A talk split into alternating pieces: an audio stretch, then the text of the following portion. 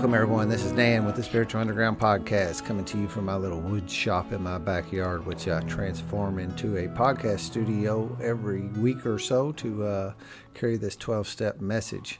Uh, if you uh, are new to the podcast, the Spiritual Underground Podcast, uh, this is primarily a 12 step recovery based podcast, although I do explore other avenues of recovery uh, where people, uh, the definition I use is to reclaim that which was lost or stolen.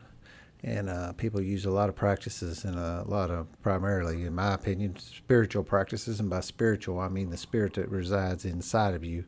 Uh, however you see that, you're I'm okay with it. But my spirit was uh, definitely sickened at one point in my life, and it needed to be uh, needed to be healed. And uh, this recovery podcast or recovery uh, program, 12 steps delivered to me, healed that and among other things that I've uh, walked into yoga and mankind and some other things that allowed me to grow and continue to uh, heal uh, and, and get to be the guy that uh, that the universe is wanting me to be. So that's what we're about here today. Uh, DTMWW.net, DTM Woodwork and Handyman. I got a little business here in the Louisville metropolitan area any business, any work like that done, uh, please feel free to uh, check that website. You can find my phone number on there. Also, a Facebook page that supports this podcast, Spiritual Underground Podcast. Um, 12 Step Spiritual Recovery is a book by James Christopher Cohn. It is uh, available on Amazon. Once again, 12 Step Spiritual Recovery, James Christopher Cohn.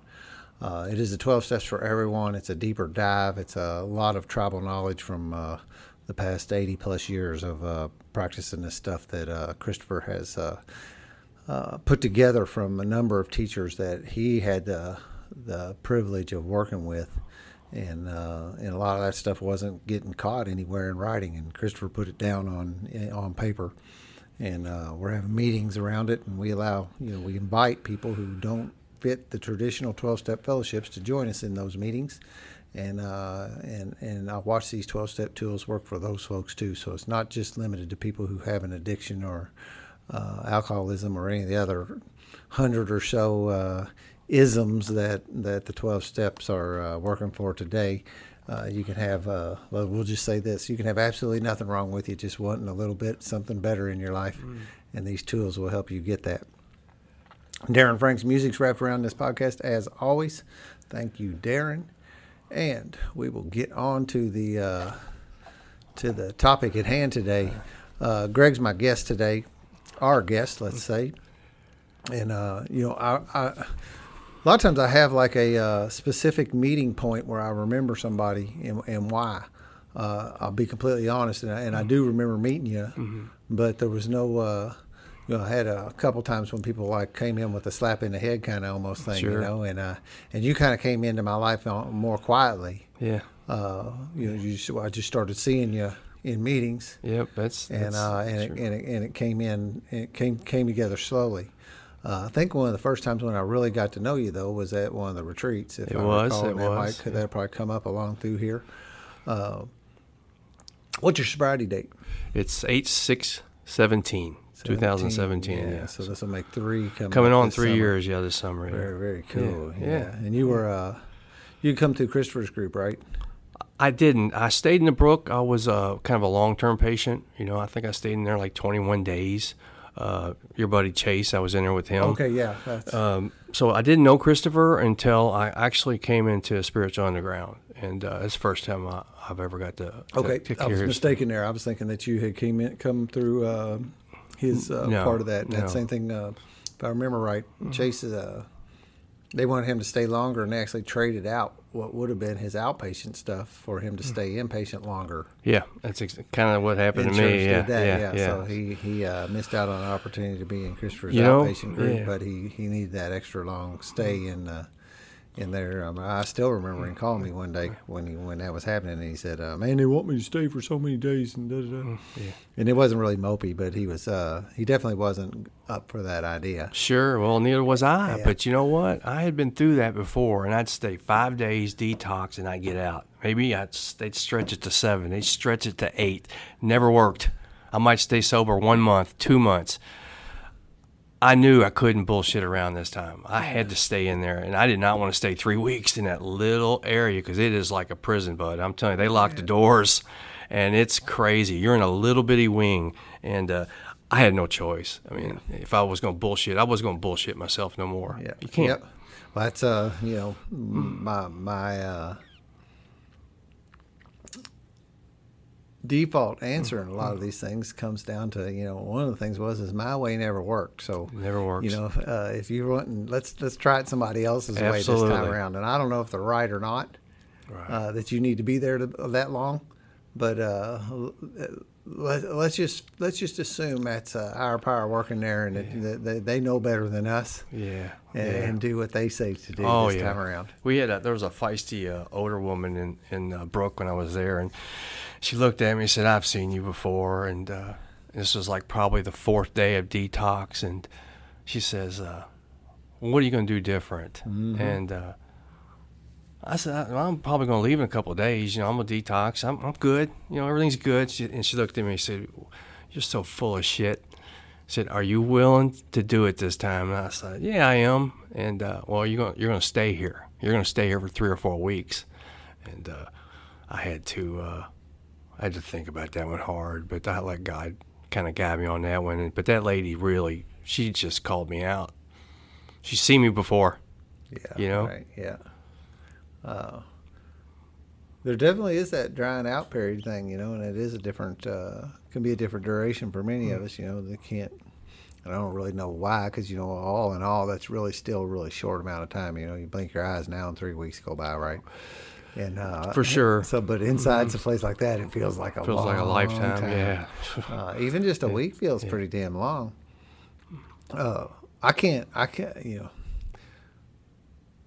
I never ever stayed sober out of a visit. Now I never stayed a long term. I was in the you know those five six days just to detox and come out, and I would stay sober you know for a while, yeah.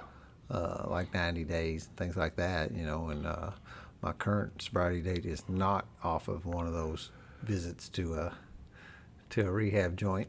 Uh, but I definitely know that that was a you know uh, Kickstarter for a lot of people need that, and, and I'm not saying I didn't need it. I probably needed it too. I just didn't end up. That's the way it went.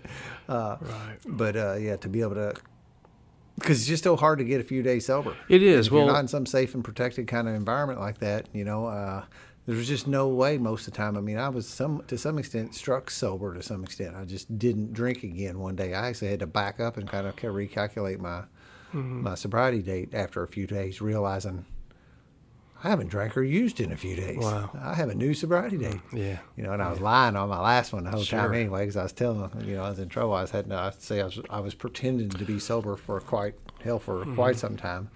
I'm sure a lot of people knew that I that I wasn't, but Well, you and I I, got a similar story because we're not only alcoholics, we were also addicted to pain pills. Yeah. And uh, you can't go to detox for four, five, six, seven days off of pain pills and say I'm cured. It don't work. Yeah. And uh, so that 21 days was was important to get off the damn pain pills. You know, I was like, you know, I'm ready to get off drinking, but that the opiates were a different animal. yeah, they are different animal. completely different animal. So I so I think anybody that's going in for uh, any kind of opiate addiction, well, whether it's heroin, you can't just detox five, six, seven, eight days. You can't do it. Yeah. It's not don't work. Yeah. I'll let you guys know that right now. Did you grow up around here? I did. I grew up. I grew up in. Uh, I grew up in Louisville, Kentucky, and I. Uh, I tell you what. If I'm gonna do, just kind of give you beginnings of my story, because most of us have a beginning. Um, mine goes all the way back, just like Genesis, just like the three words in Genesis, in the beginning. Mine started with birth. I came out messed up in this life. Oh, I came out. Um, if anybody knows anything about breech birth, it's when uh, your ass backwards. Uh, I came out ass backwards. Yeah. Yeah. I think Dad said that the doctor said that when I was coming out, he's like, "Oh my God, this kid's got a big, wide, beautiful smile." He said, "No, it's his ass crack." Yeah. yeah so I'm an original OC guy. I'm an original. I'm an original cracker. Yeah. That's, uh, so I came out just I came out a mess uh, from birth. Um, and what it was is, three, you know, f- flash forward to about 1968, which is probably in the fourth grade. uh, I'm already in a psychologist, a child psychologist office. You know what I'm saying? I'm already seeing a child psychologist because I, back in those days they didn't know what ADHD was. They didn't know, they didn't have a word for it. Uh, but I was born ADHD, and I was born uh, I was born with a brain that just could not grasp uh, all this extra energy that, that, that my brain was trying to give me. I didn't know what to do with it, so I, I was in constant I was in constant trouble. I was in constant trouble from the get go. I mean, I by the sixth grade, this is you know they don't do this to kids now, but by the sixth grade, they already had me on Ativan. Mm. You know what Ativan is? It's the cousin of Valium right. and yeah. Xanax. Yeah. And uh, so in the sixth grade, by that time, I already got because I, I, I couldn't in class. They just teachers wouldn't just didn't want to have anything to do with me because I couldn't sit still. Um, so I came out like that, and you mix you mix that from birth, brain, your brain chemistry like that from birth, and then you mix the fact that my sister had died right before I was born, right? So my mother uh, was so fearful of something being wrong with she had spinal bifida, so fearful wrong that when I was born, it was I was spoiled, right? So I was able to manipulate. Um, you take that brain chemistry that I had, and all of a sudden I learned how to manipulate. Yeah. You put those two together at youthful age, uh, that's going to do some damage. You know, so I, I, came out I came out swinging when it comes to uh, uh, alcoholic's brain. You know, it was it was foundation. Yeah. I had nowhere to go, nowhere to go but down. Yeah. Took a long time, but uh, that's the beginnings of me. And between those two different dichotomies like that, um, everything uh, everything came from that. All my all my all my alcohol and all my drug addictions, all my way I looked at life, uh, it, it, all came from that that dichotomy. Because I had great parents. I can't blame them on my parents. Yeah. You know? Yeah, me too. I yeah. same thing. Yeah. yeah. I, I can't. But I, I can't leave that at yeah. their feet. You know, it's interesting too. I've heard somebody else talk about this, but you know, uh, I'm sure that you knew that they, or at least the the adults around you were telling you you had a problem. Mm-hmm. You know, mm-hmm. and you got taught pretty early on that if you have a problem, take a pill. Yeah, for sure. Yeah, I did. yeah, I absolutely did, man. I think those lessons stick. Yeah, no, they don't. No. You uh, you will you know, uh, and I remember doing the same thing, except for not necessarily that way. Mine was mostly accident prone kind of things. Mm. I got hurt a lot when I was a kid, mm. and uh, and would and, and, would get pain medication prescriptions, but had no idea back then. Mm. And I look back and think about how that might have like uh, started planting those seeds. Well, sure. Of that extra special liking oh, yeah. of. oh uh, yeah. Yeah. I, and uh, this is not to throw my mom under the bus at all, because I know that this isn't a blame mm. thing. She mm she also uh, suffered from the same, uh, or maybe she she had the same appetite for pain medications as I did. Mm. And uh, mm. and I can remember being small and getting these pain medications and not really knowing what I'm getting. But mom would be with me and she would be pretty adamant that, that, that I would get prescribed those things. You know, and I would get one or two at home, but the rest of them well, they disappeared. You know, yeah. and as a kid, I didn't care what happened. You know, right. it wasn't wasn't a big deal to me.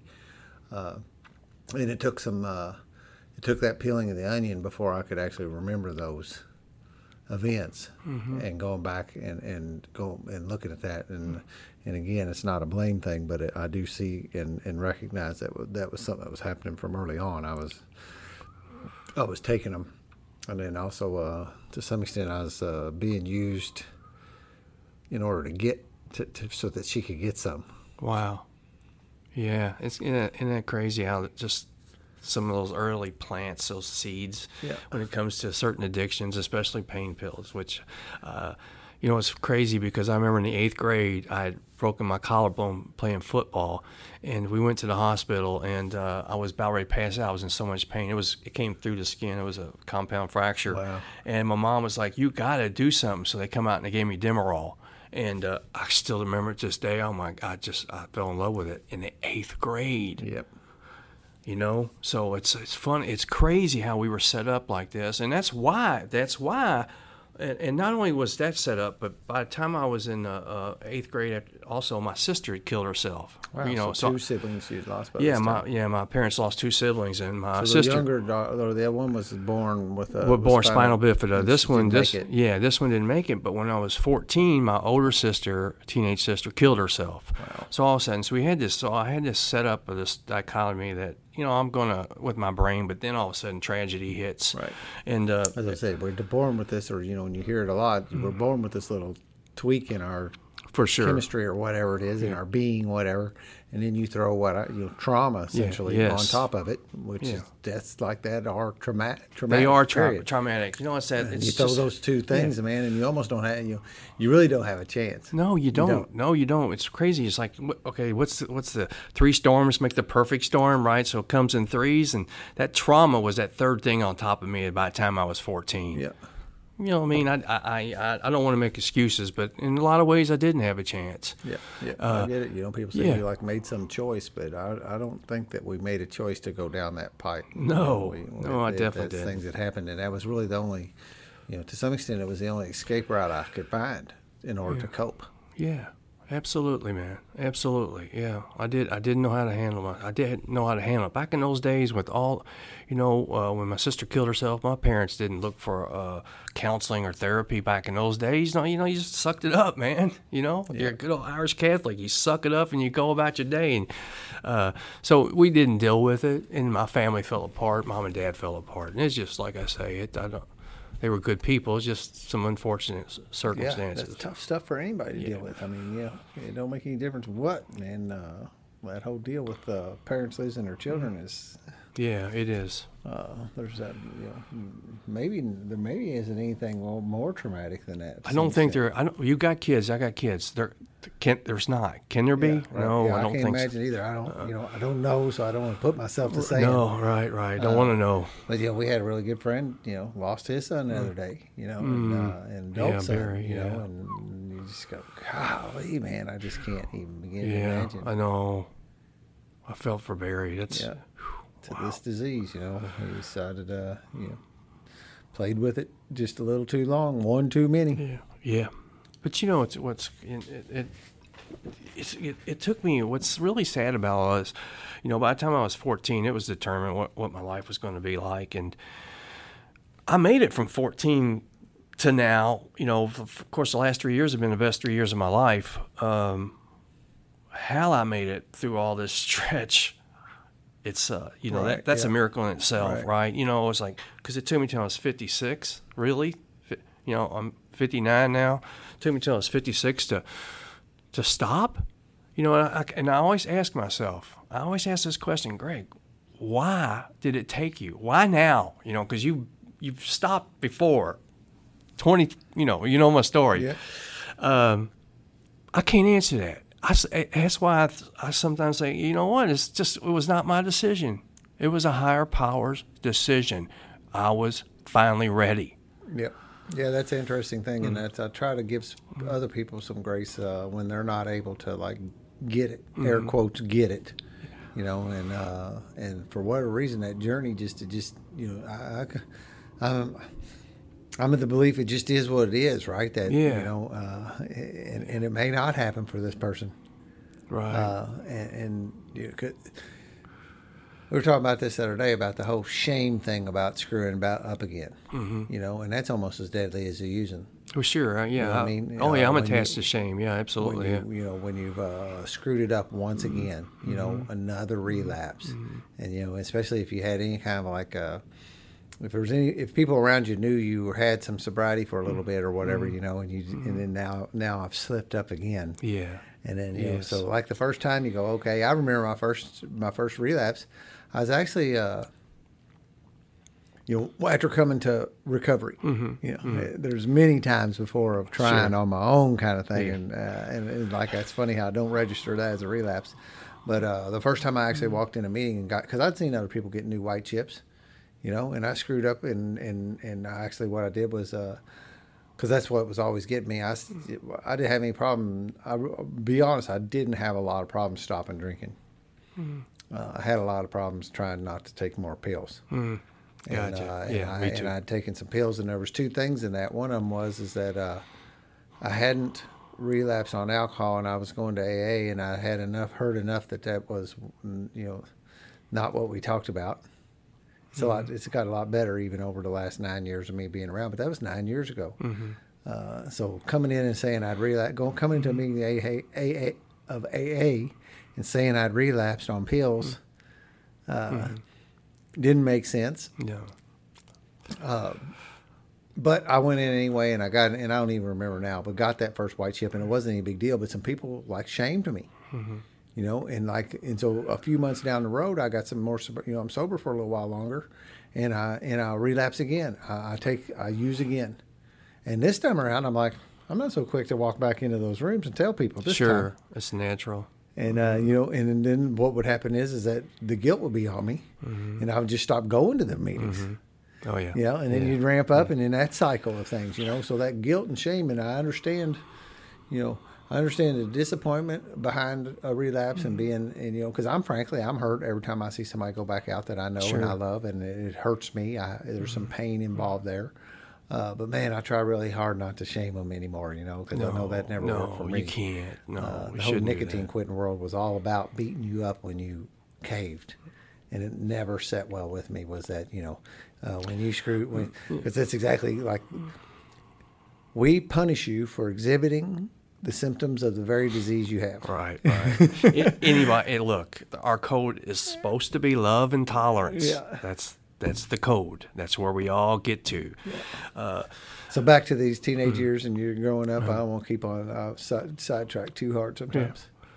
Yeah, back to uh, so my teenage years. So I, I didn't know how to deal with myself, and so the first thing that uh, a guy about I think I was in the eighth grade uh, asked me to come over uh, one night, and he brought out a, a joint, right? And so I smoked weed for the first time, and uh, I was like, "Whoa, man!" All of a sudden, I just you know it just found my answer, man. It just it, it calmed it, it calmed me down really. It, it took that energy and uh, that I never knew how to handle from that ADHD because I wasn't you know I, I got off them damn uh, Ativan. My mom I was walking around like a zombie and my mom said no. We're not going to take those. So I had no idea what to do with that energy, and, and pot, pot worked right off the bat. Yeah. Uh, so I'm thinking, okay, man, I, I found something. So then I started drinking with the with the marijuana, and uh, uh, and that escalated to it just escalated. And what what happened with me is I ended up getting, and once I got to high school, you know, I I got in trouble. I went to a Catholic school and immediately got in trouble in the Catholic school. And by my second year in the Catholic school, I was asked not to come back.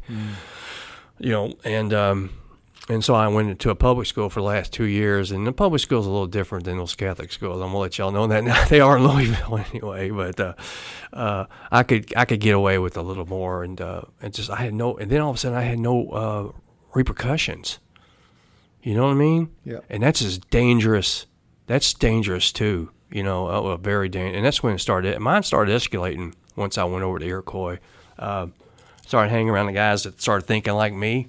You know, and uh, Interesting how we gravitate like that. Yeah, know, oh, yeah. About how that uh, also plays out some weird way, you know. And then not to say they don't do that stuff in Catholic schools, because the Catholic school here in Southern Indiana, the most prominent one, uh, some of the wildest dudes I ever met in my life went to that school. Well, sure. They they they. No, I'm not. Yeah, I'm not but, saying but that. there's it's funny how you you know you,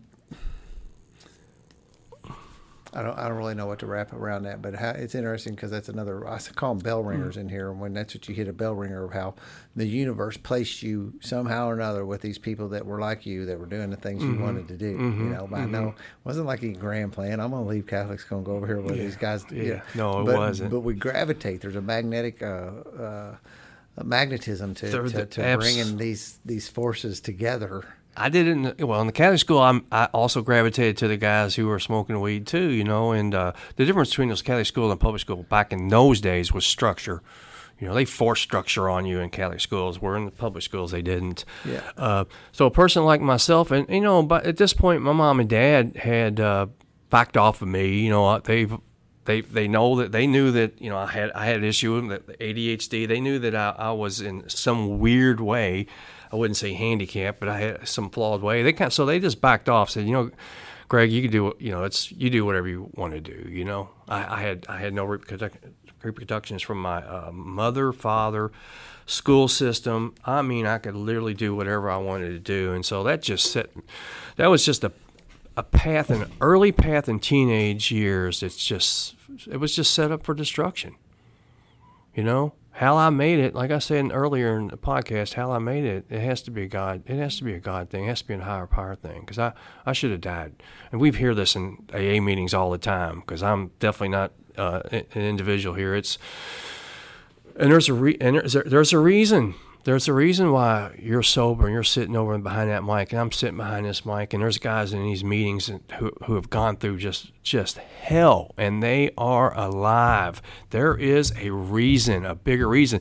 It's your job to find it. Yeah. God's given it, giving you a chance. It's your job to find it, and uh, I think that's where I'm at on this this path. Uh, uh, which, like you said earlier, about one of the most probably beautiful thing about AA is being able to learn to just absolutely be yourself. Yeah. Have no inhibitions. Just be who you were meant to be because God only knows how many different masks we all put on. Yep.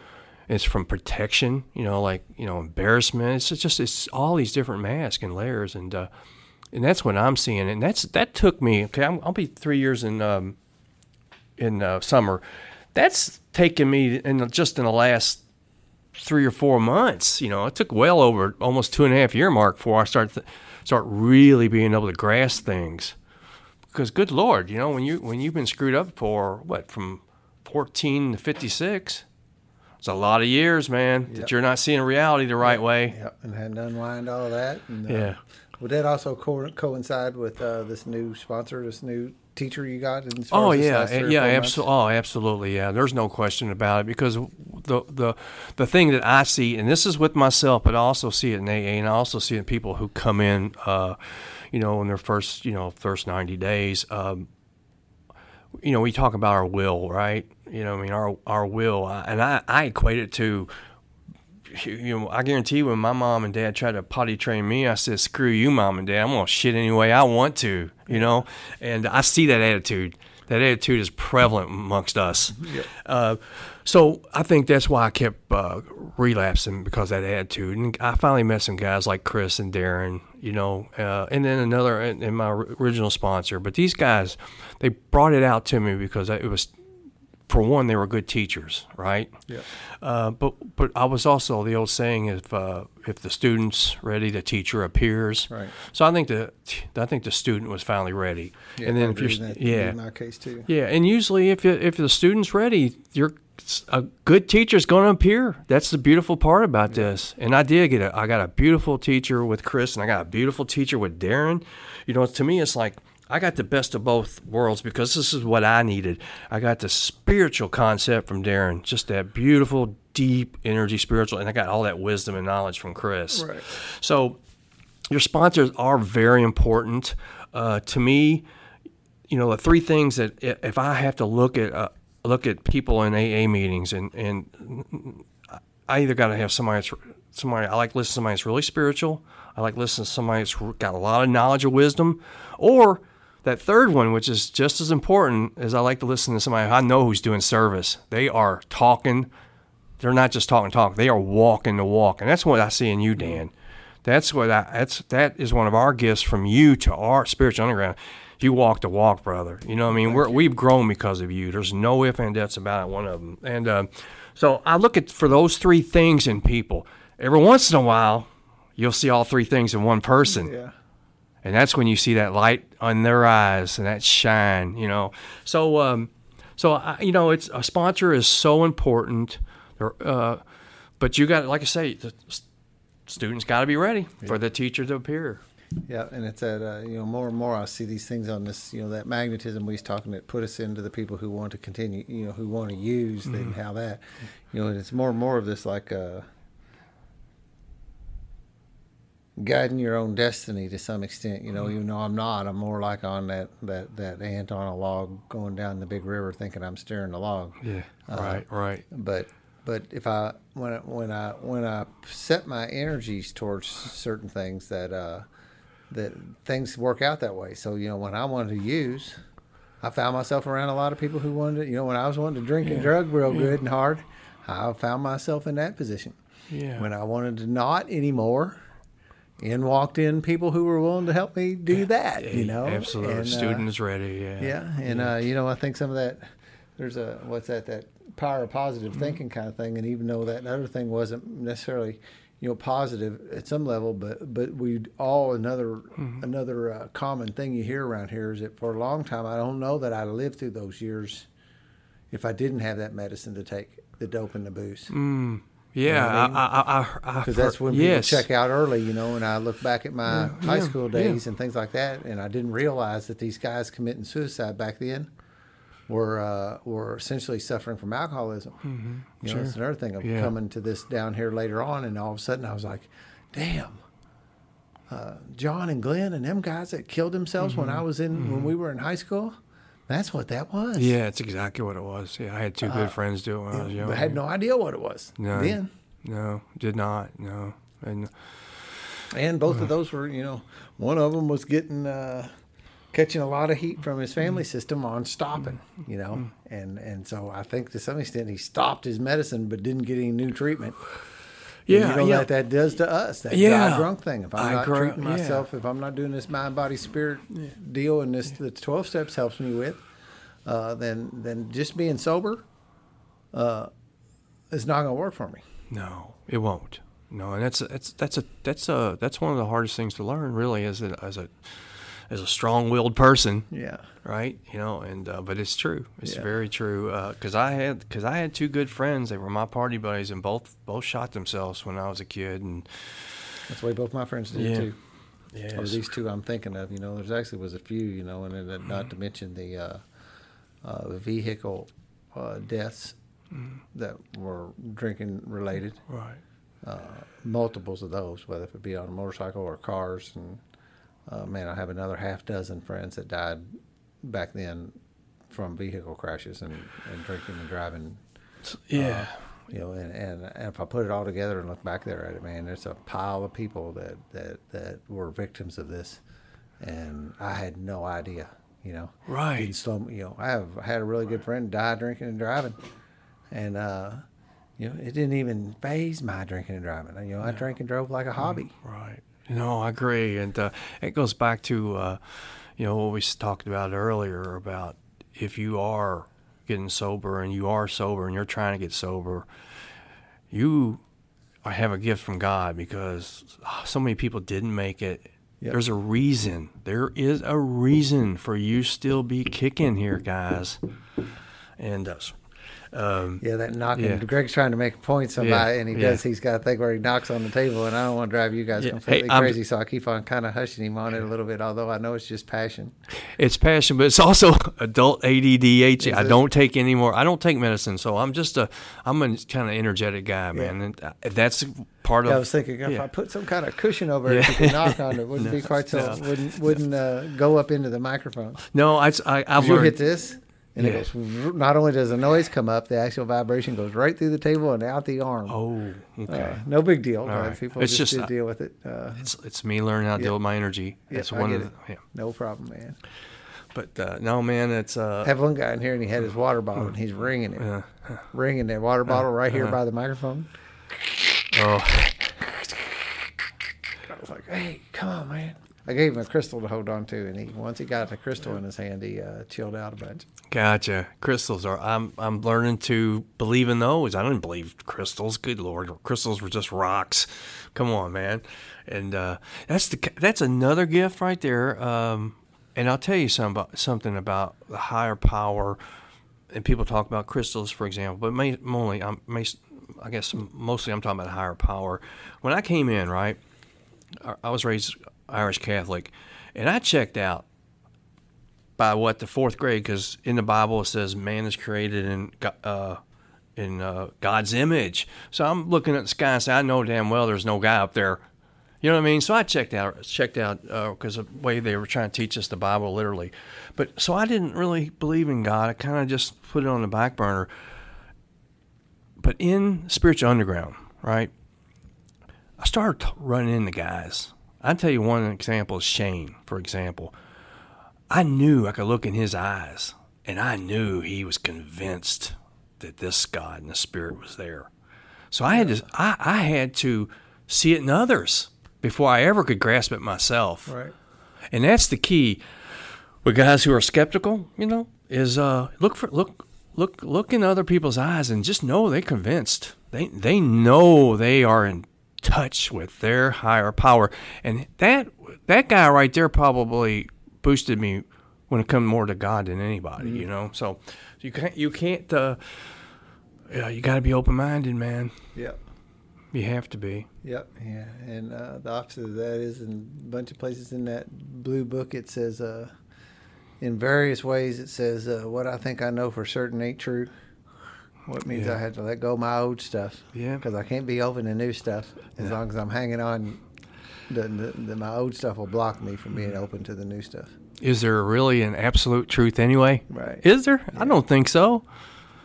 You know, it's just particles of truth out there, Yeah. guys. That's what. That's what. That's the thing you gotta accept. Yeah. We can hang on to black and white, and it's just not like that. Yeah, yeah, and you know we get this. Uh, you know, it's interesting to like how that corresponds to what we're dealing with in the world right now. You know, this whole thing of what we thought the world was in Yeah. a moment Yeah, we did. took a shift, right? yes, it did. And uh, Yeah. and things are a lot different today than they were however many weeks ago. yeah, is, and I a don't month really ago. know. Yeah. But uh, you know, you think uh, you think one thing is the way it is, No. and no. uh, the universe can can- can turn on a dime on you. Absolutely. Somebody brought that uh, brought up a sent me an email the other day, uh, yesterday I guess on um, if we think we had it tough and it had a whole bunch of stuff and pictures and stuff from the depression era, and about that shift in our what happened to the, this country during the Great Depression, and you know, and that was eleven years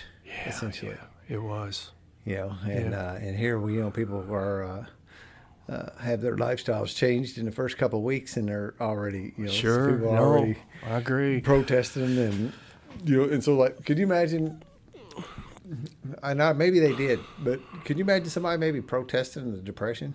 No, I, I, I, I don't. No, I couldn't. No, no, for sure. No, that's a good point. No, Uh, no. but, but folks are, you know, there's a lot of, and everybody's dealing with this in their own way, and I, I don't want to, uh, you know, it frankly has not, it has not done much to me personally. No, I've been very lucky and blessed too by this because I've I've actually grown Yeah, through this. I kind of like it. yeah, at yeah. some level. I, I mean, I don't. don't yeah, like it that yeah. people are dying, and I don't like that. But it did, uh, it did hit me and and slow my pace a little bit, and I think it, it certainly gets you really quickly uh, in a. It put me in a spot of some gratitude for what I do have in my life. That's uh, right. and some things, That's some right. teaching, some stuff that, because at some level, I feel like you know the last five years I've been just practicing for days like these. Yeah, I agree. I like that. I like the way that's that's a great Uh, idea. set me up, yeah. you know. I mean, because I have friends that are sitting in apartment buildings, bored out of their gourd. Oh yeah, for sure. No, I I, Uh, I, don't took- have that problem, man. I got a place out in the country to go. I got this awesome wood shop. I got, you know, boredom is not my problem today. Uh, that I've got things to do, you know, and things that actually fulfill me too, you know. So, and that a lot of that came as a result of recovery. Is that you know I had some of that stuff to begin with, but I didn't enjoy it. Right, right. So how healthy, you know, how healthy is the self? You know, I mean, that's what it boils down to. And I, I told myself, um, I'm going to grow during this time. I, I, I, I'm lucky and blessed that I was getting paid during this time. Right.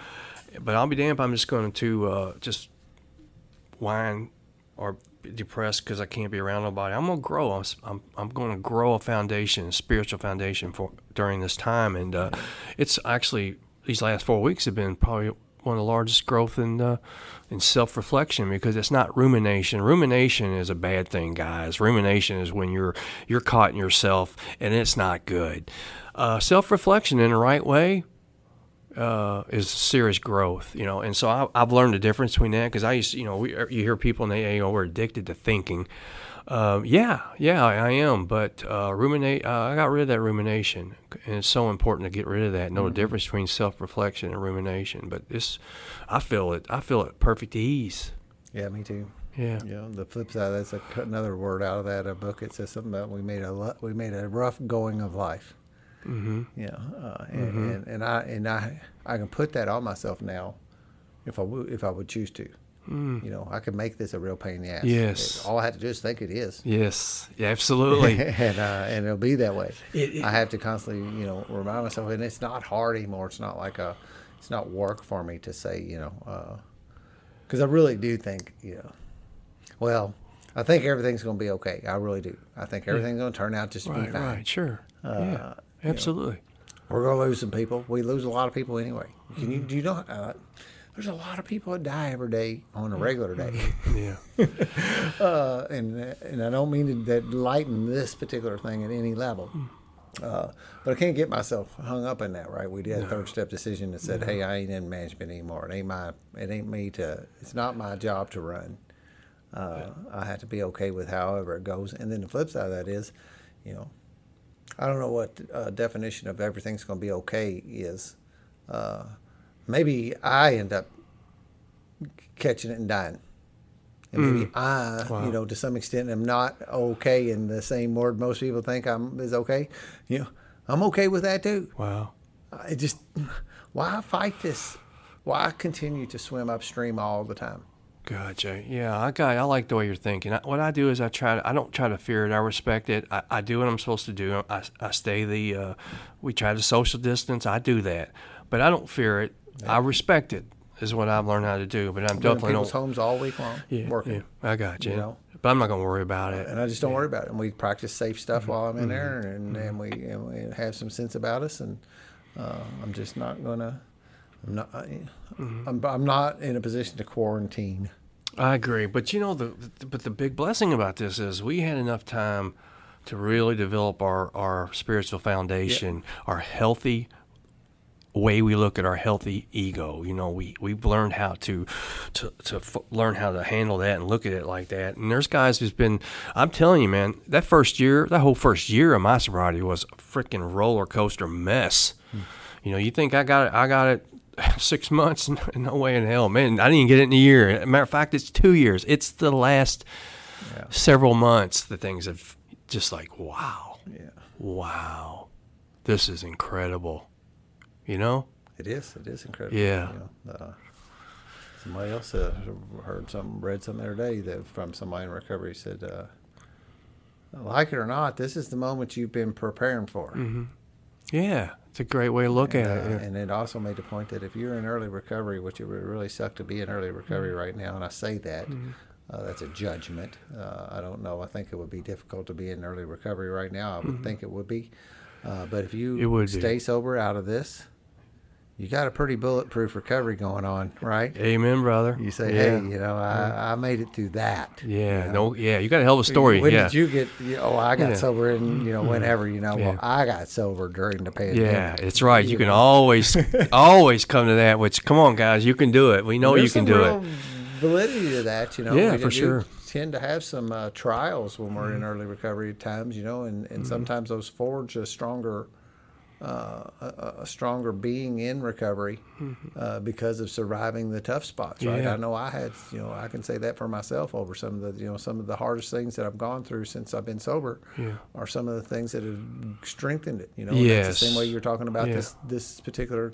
Uh, uh, crisis we're in here in the world right. today. You know, you can. I I look at it like you said. You know, it's a time where I get to actually uh, a time for growth, not Mm-hmm. a time to, to, to slip backwards or or even stand still. Right. No, and you've been through you've been through some tough times, man. I've seen your dark times, and it's amazing because you have come through strength uh, with strength, which is cool. And one thing I've also learned, uh, probably in the last several months, is too is I, I, I'll sometimes will slip back. You know, just my funk that funk will come a little bit. You know, maybe through disappointment or frustration or something. And I'll slip back.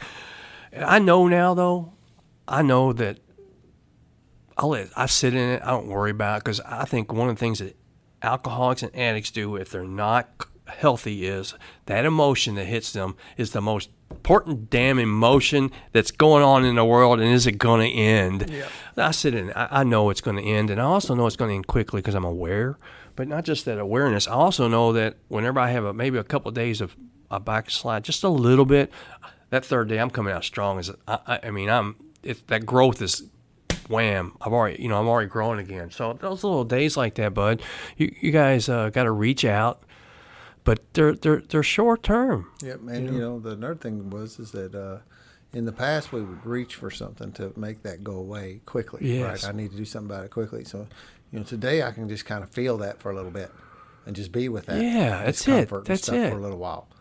And know that it will pass in Yeah. time, and know that Yeah. at the same time have the awareness that yeah, I also need to take some actions by you know do me well to reach out to somebody. Yes. Yes. Uh, maybe absolutely. maybe step up some exercise, go for you know, Yeah. and, and take some action along beside that.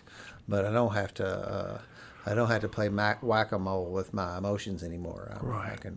I'm allowed to feel my emotions and sit in that for a little bit, and just say, hey, you know, uh, you know, uh, I'm not ready to change it at the moment. I'm gonna, yeah. It's okay, man. I'm okay. I'm yeah. sad right yeah, now. Yeah, I'm sad. So what? So what? So what?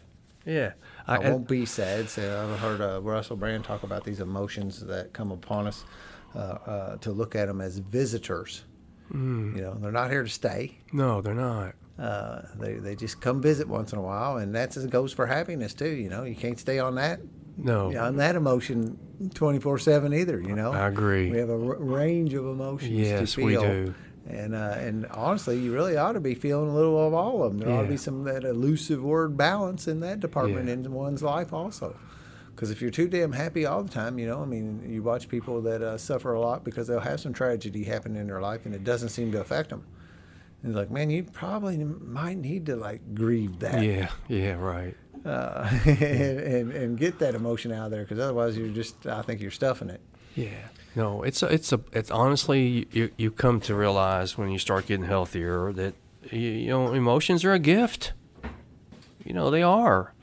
Uh, all of them. Yep. Or else you just stand around Yeah. looking like you're on yeah. You're not- all the or you're not going to grow. Yeah. And there's no growth. So, uh, it's uh, kind of cool when uh, when you start realizing all that. And I know there's a lot of guys in it that have been lots longer sober than me that have realized that way long ago. And there's people in, out there in the first year that ha- can't understand that. But um, it's just part of that growth and part of that gift that we do start receiving when we stay in tune with AA. And you know, the number one the number one thing for me, I can always say about AA that I know that's important for me was um, I was kind of a little bit of a lone wolf all my life, you know, and uh, connection. I knew I wanted it, but I didn't know how to achieve it, you know. So I think Spiritual Underground, the blessing that I got from Spiritual Underground was the connection that I was finally able to open up and have a true, deep human connection.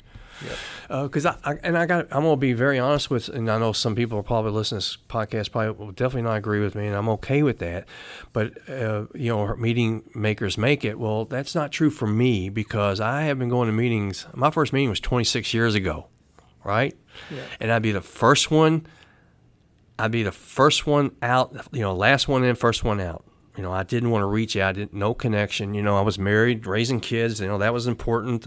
Uh, connecting with other alcoholics, true connection, friends. And I just wasn't. It wasn't important. You know, um, it's three quarters of that battle is that true connection with other alcoholics I agree. and that's what I had to learn. That the uh, the the uh, spiritual underground uh, thing you have at your law at the cabin up there, The retreats. the retreats you have, man. That first one, I was probably three months sober on your first one, right? And uh, and I went up there. I don't know how many guys we had in that circle up there, but that was my first spiritual awakening. It really was, and uh, because I went up there and I cried I, I, because of that that V word, word, the vulnerability. You know, I thought, you know what? I'm never going to be able to connect unless I show my true sadness, my true my true uh, loneliness, uh, my true vulnerabilities, and I did to you guys up there, and that reception was incredible. It wasn't like what I thought it would be. You know, it was true connection, and when that retreat ended, and it was like I say, I was probably three months sober. First time I've I couldn't even feel my body, man. It was the strangest feeling. I was floating. And so I know where my first spiritual uh, uh, awakening came from. It came from that, that actual retreat that day. Um, because that is connection. It's human connection. I mean, human connection causes oxy- oxytocin, Yep. right? Yep. Causes some other other other neurotransmitters releases, and uh, that was the most important thing for me to learn from AA. wasn't the meetings itself. I go when I have to go, but it was guys jumping in and getting friends and getting really connected. You know. I agree completely. It's uh, somehow or another. Uh, well, it goes in that again. I'll refer to that book. It said towards the end of it, it says he will help you create the fellowship you crave, Yeah. and somehow or another, uh, uh, it guided me to building this thing around me. Yeah. of these people who uh, who I actually can do that with. You Yeah. know. Yeah. And uh, and people came and wanted to come play. You know, I've said this too in here that you know at some base level, I'm really just a 12 year old kid on the playground, want not to be picked last on the kickball Sure. team. Yeah. You know, I don't need to be picked first either. Right. Right. Don't leave me over here last. Yeah. Exactly. And, uh, exactly. and, and and so today I get to I get to I get to play on the kickball team, Mm-hmm. and people will come play with me. And we do this recovery thing together, Mm-hmm. and we're able to be vulnerable with one another. And then you know even more importantly, like you said, meeting makers do. You know, I understand where that comes from. Mm-hmm. Uh, that has to get because otherwise, if I don't come to meetings, I don't start getting to know these people who I end up getting to do this other thing with, right? Exactly. Uh, but for me, is more on that. You know, today I like this thing that we do out. You know, and even especially more so now that we're not meeting face to face, is that it's important for me like to have this FaceTime with you today. Gotcha. Yes. Uh, yes. You know, and uh, the other people that come in the podcast, and I look at that too as like this miracle, similar to the way I have this wood shop and this hobby to do, and Mm. this thing out here that whenever I'm have a, need a place to lose myself.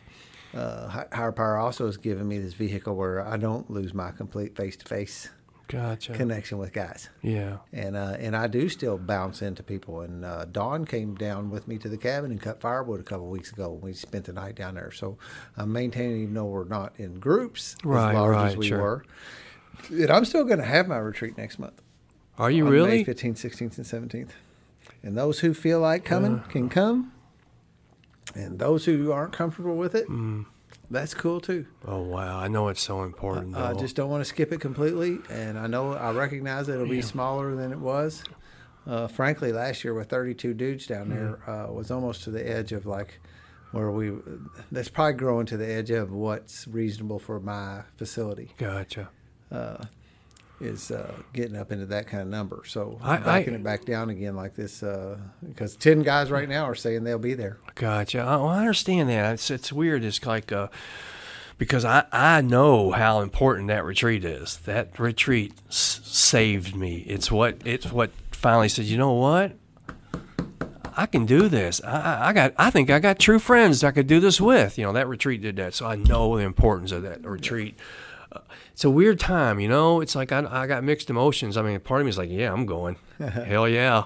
Yeah, it's just I, I it's it's it's a real weird time, you know. So I, I, I hopefully I, I have the uh, And I totally, you know, probably all in all, especially if the weather's nice, you know, from what I understand, like being outside, that virus doesn't really survive hardly at all under sunshine. Uh, if it's on surfaces and stuff. Oh, it- it's UV is- outside. UV is one of the things. Well, the retreat. I got you. So okay. the UV and adding that fresh air and all that kind of stuff is one of the things that you know. Primarily, we don't want to be closed up in groups together. Right, right, Uh, right. You know, and second to that is in big groups. So you know they've lowered that down to ten people now. Yeah, But if you go to the park today, right. there will be more than ten people at the park today. Oh yeah, yeah, yeah. I, I, I look. You know I'm what I going. mean? So I'm I don't going see to the like park. why is that any different than me having fifteen guys down to the cabin where we've got plenty of space. The only little caveat there is the sleeping in a cabin together. Yeah. Uh, you would Maybe you we had to kinda bring a like violate that a little bit. maybe, but yeah. dudes, you know, a lot of people Bring chose to be in tents last time around Yeah. too. Bring your own tent, guys. And uh, and hopefully, you know, I know you can carry this thing and not know it, but you know, hopefully, anybody that wasn't feeling well would not come. right, right. Uh, Yeah. But anyway, I'm gonna, I'm gonna, I I have it. I'm, I'm moving forward with it. And well, people that don't want to come, you know, again, people are welcome. And and I wondered about capping it and saying, okay, I'm only gonna the Mm-hmm. first 15 dudes. I thought about saying the 1st 10, but right now it looks like there's 11. Uh, and I don't want to tell somebody they can't if they if they're coming. And then we Right. also have some dropouts. Uh, almost always lose three or four people in the last week before it for whatever reason they will decide not to come. It's it's important. It's one of the more, more important things that I've done with Spiritual Underground was that retreat. I mean, so I know the importance of it. It's just like I said. So you know, I got mixed emotions. You know, and like a lot of people do about Yep, it. You know. yep, me too. And I know that has, and I think there's actually some people out there that wish I'd cancel it so they wouldn't have to make that decision. Sure. Yeah. know I mean? right. Right. Yeah. Absolutely. They're Yeah. like almost mad that I'm Yeah, having it yeah. because uh, now they got to make a decision on Mm-hmm. going or not going. But that that that that that that group like that, you, you know, for somebody that's in their first six months, it's so important, Yeah. man. Everybody's had a magical Yeah. moment down Yeah. there. Not everybody, but people. Every time we have it, there's people that have some magical moments during that time. Yeah. And I remember yours. I definitely did. Uh, oh, incredible, So man. Every time there's somebody, at least one person at it, has some kind of big, huge shift in their being that weekend. yeah, and it's And, worth uh, it, and, isn't it? yeah, and I was like, you know, and we say around here, right? We this one kind of cliche. If we can just reach one person, Yes, right, then that's it's all worth it. That's right. And it's the same thing when I'm thinking here. You know, if we can just reach one person, um, it, it's worth doing. Yeah, because you're gonna catch some. You're gonna catch some shit because people are gonna say, "Well, you you got you, you could all die, or you gonna you know what I mean." So you're gonna. I get it. Yep. You're gonna catch. I prayed hard on this man, and I have You're gonna catch some consulted shit. with my higher power, and uh, and uh, you know, uh, my sponsor never tells me what to do. That's just not what happens in this thing. Mm-hmm. Uh, um, he'll listen to these things, so you know, he's not terribly happy that I'm doing this necessarily. I mean, he doesn't agree with it. He leans towards more on the safety side. Uh, he does have some uh, things that will put him in that compromising uh, spot too, so I that I can understand how those core things will come out to some extent, where that will cause you to lean one way or the other on these these issues too. And I think there's some, uh, you know, there's some um, temperament maybe things that cause you to be one one way on the lean one way to this than the other. You know, we got all the way out here to people who are quarantined and are never going to leave the house. Sure, right? sure. And we got other ones that saying, "Fuck all the bullshit. I'm having a party." Sure. Right, and then we got everything in between. Yes, we do. you're at on it's America. spectrum, you know. So Welcome to more- America. I'm leaning towards the more "fuck that, let's have a party" guy. Yeah, I got you. and, Yeah. and my sponsor leans more towards on the And side I- of the I'm in the of middle. of the uh, uh, quarantine kind Yeah. of into things, and uh, I uh, I try to stay out of all of it. I, some of it's just pure natural, you know. And I'm not really the fuck Mm-hmm. it in the party kind of thing, but I'm on that end of the scale from the middle. I got you. Uh, and I guess maybe my retreat is a fuck it, let's have a party kind of Mm-hmm. attitude, you know. Uh, Well, it's a.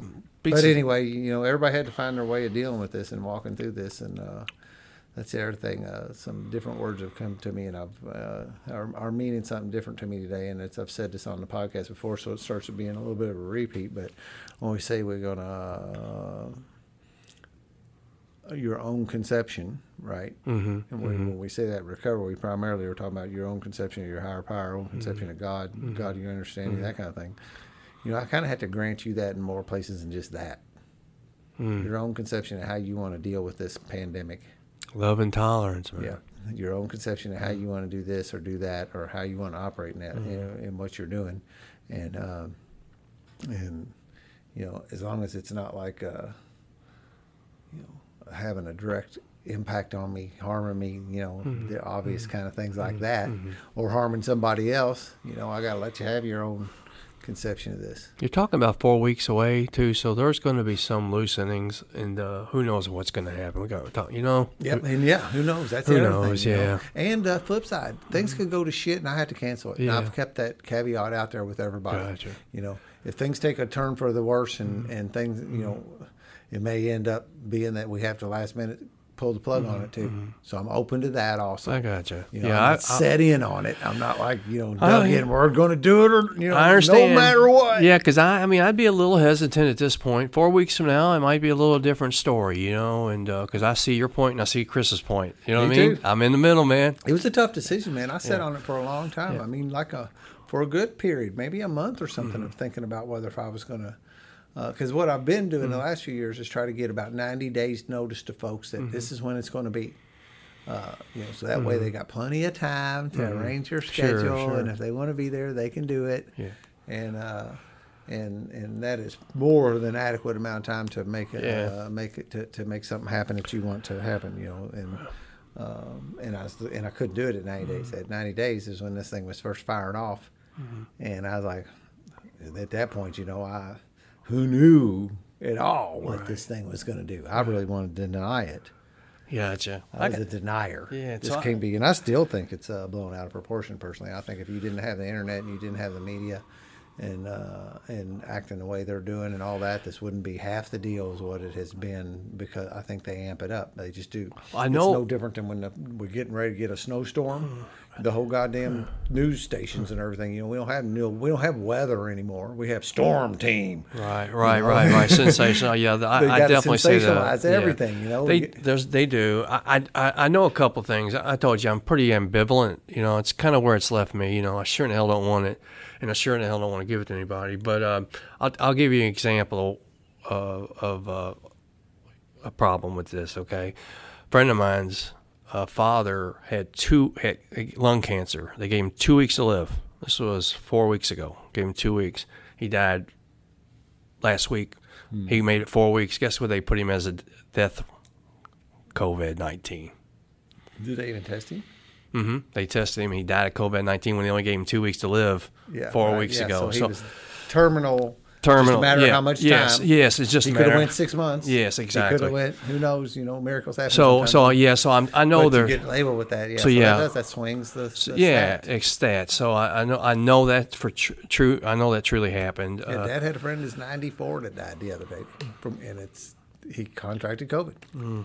You know, but 94, yeah, ninety four. So like, um, I know it's weird, man. it is. It's a different. It's just it's just a time that uh, I mean we did we ever think we did we'd uh, we'd, we'd live through times when this the, the best thing there's two things that I think that that three things actually that's going to be great from this one is we're not going to have please don't rely on China for medicine and some of our major products okay don't do that anymore two people are going to be more awakened and I don't think material things and money things on on on a lot of people there's going to be a shift there Three. Yeah, three. Damn it. I was rolling. I'll come back to that. Yeah, Thank you one of much. the things that I really warms my heart about this is that, like, I come home from working yesterday, Mm-hmm. um, and uh, I was coming down this dead end street, and the bottom end of the street was full of kids on bicycles and skateboards and scooters, and uh, and and I haven't seen that in a long time. I time. know. The kids have been different. Kids have been watching it, and different. The parents are out in the street Yeah. with them, you know, and here's kids because, like, I grew up riding my bicycle all around this neighborhood, man, and we were always out and about, you know. Uh, I get, I remember being a little kid. I get a new bike. I, I get up in my driveway. It's got that slope. Yeah, yeah. Come out there Oh, and yeah. go down to the end, turn around, come back up to the top of the slope, and then park for a minute, and then do it again. And who knows how many times I did that some days. And so I'm pulling down the street, you know, and two bikes come flying down my driveway. That's good to where two see. little kids are using my heel to get it going. I see there was some and, uh, kids. and that my street's been a ghost town for years. yeah, for sure. Yeah, I've seen that myself. The kids are. old people walking, you know, out for a mm-hmm. stroll, that mm-hmm. kind of thing. But you didn't see kids out on bikes. No, you didn't. No, it's that's kids are kids are uh, one of the things that I'm really noticing a difference in, and the respect towards older people. I mean, really, I've, I'm I'm I'm definitely seeing that. But the third thing, and this is a little more morbid. Sorry, I'm going here, and probably is a, a podcast. But if there ever was a um, a biological attack, I think we're more prepared for it. Finally, Yeah, we are. Yeah. And we're more prepared for the next time one of these Yeah. happens. You know, I mean, it, you know, uh, it is also that this is not the first one. You know, we've had this before, Yeah. not in our lifetime, or not in my lifetime anyway. Uh, I heard somebody say there was a pretty bad one in like 68, 69. Yeah, there was a flu epidemic then. Yeah. and uh, that that took a lot of people and, and made a lot more people sick. Yeah. Uh, so this is I not lived through like that one. new. Yeah, I made it through that one. Uh, so yeah, there'll be some out of. I guess it's another uh, new pair of glasses kind of thing from recovery. Is that I just believe that there's some. Uh, that there's always some sunshine behind Yeah. behind that cloud. There's always a silver lining. There's Yeah. always something. There's always good to be coming from something, Yeah. even when it looks like like at a white horse story by by Bob Earl, and I think it's actually just an ancient parable kind of thing about the guy who's gets the white has the beautiful white horse, and everybody wants to buy it, and the king wants to buy it, and everybody's in the village is talking about how lucky he is and how great it is that he has this white horse. And he says, "I don't know if it's good that I have this horse. I don't know. I just all I know is I have this horse." Yeah. And the horse runs off, and the villagers come and they say, "Hey, it's terrible. I hate that your horse ran away. This is the worst thing that could happen. Terrible, terrible, terrible. You were right. It wasn't good that you had the horse because now it's ran away." And he said, "I don't know that it's bad that this horse ran away." He said, "All I know is that I once had a horse, and it ran away. Hmm. And so the horse comes back and brings six more horses just like it. Hmm. And he's training the horses, and the villagers come around and they go, Oh, it was. It was great. You were right. Hmm. It wasn't a bad thing that the horse ran away. Look, it brought you six new ones. And so him and his son are training and breaking the horses, and the son falls off of one of the horses and breaks his legs. And well, during that, the man said, I don't know that it's good that all these horses came back. All I know is that I had a horse and ran away and it came back and brought more. And so then the son falls off the horse and breaks his leg. Uh, the villagers come and say, You were right. It wasn't good that you got these horses. You were right. The, your son fell off and broke his leg. It's terrible. I don't know that it's terrible. Yeah. And so what ends up being at the end of the story is that the they come around to the country comes around to round up uh, able young men to take them off to war, and a war that they against a superior force that they knew they were going wouldn't be able to win. And his son is recuperating from broken legs, and he got left at home and didn't have to go to this war to die. Gotcha. You know, and the thing is, Yeah, like. Bob Earl says, you know, it's the judgment. You know, to judge these things as good or bad, and assign that to them. You know, what the hell do I know, right? Right, right. Yeah. Yeah. Is there any absolute truths, you know? Right. Yeah. So you know, this there'll be some good that comes off Yeah. of this, and you just named a few, and there's probably an endless amount of good that comes off of it because Yeah. we're better prepared for the next time that this that something similar happens, or even anything in the realm of it, and uh, and I think it'll bring us. It seems that the universe has some kind of reset button there once in a while that ends up having to happen. Uh, I think wars do it. Wars look Quick- awful, don't they? Yeah, they do. Yeah. Uh, but war like World War II brought this country together like nothing else, right? Right. Right. Something. I agree with that. I- 9 11, awful, you know. The, but our Mm-hmm. country came together like never before in 9 11, you know, yeah. uh, a- in the aftermath of that.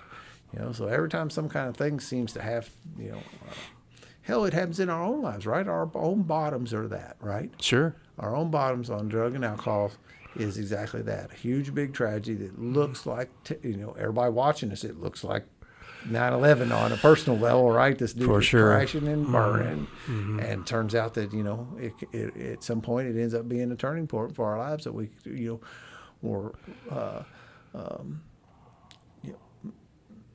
I have a word I'm trying to say, okay, but we're just fantastically better after that as Yeah. a result of this bottom. Yes, I like the way you think because I, I, I I'm at that point too. I think something good is going to come out of this. I, I I know it has for me already because guess what? I was wanting to grow.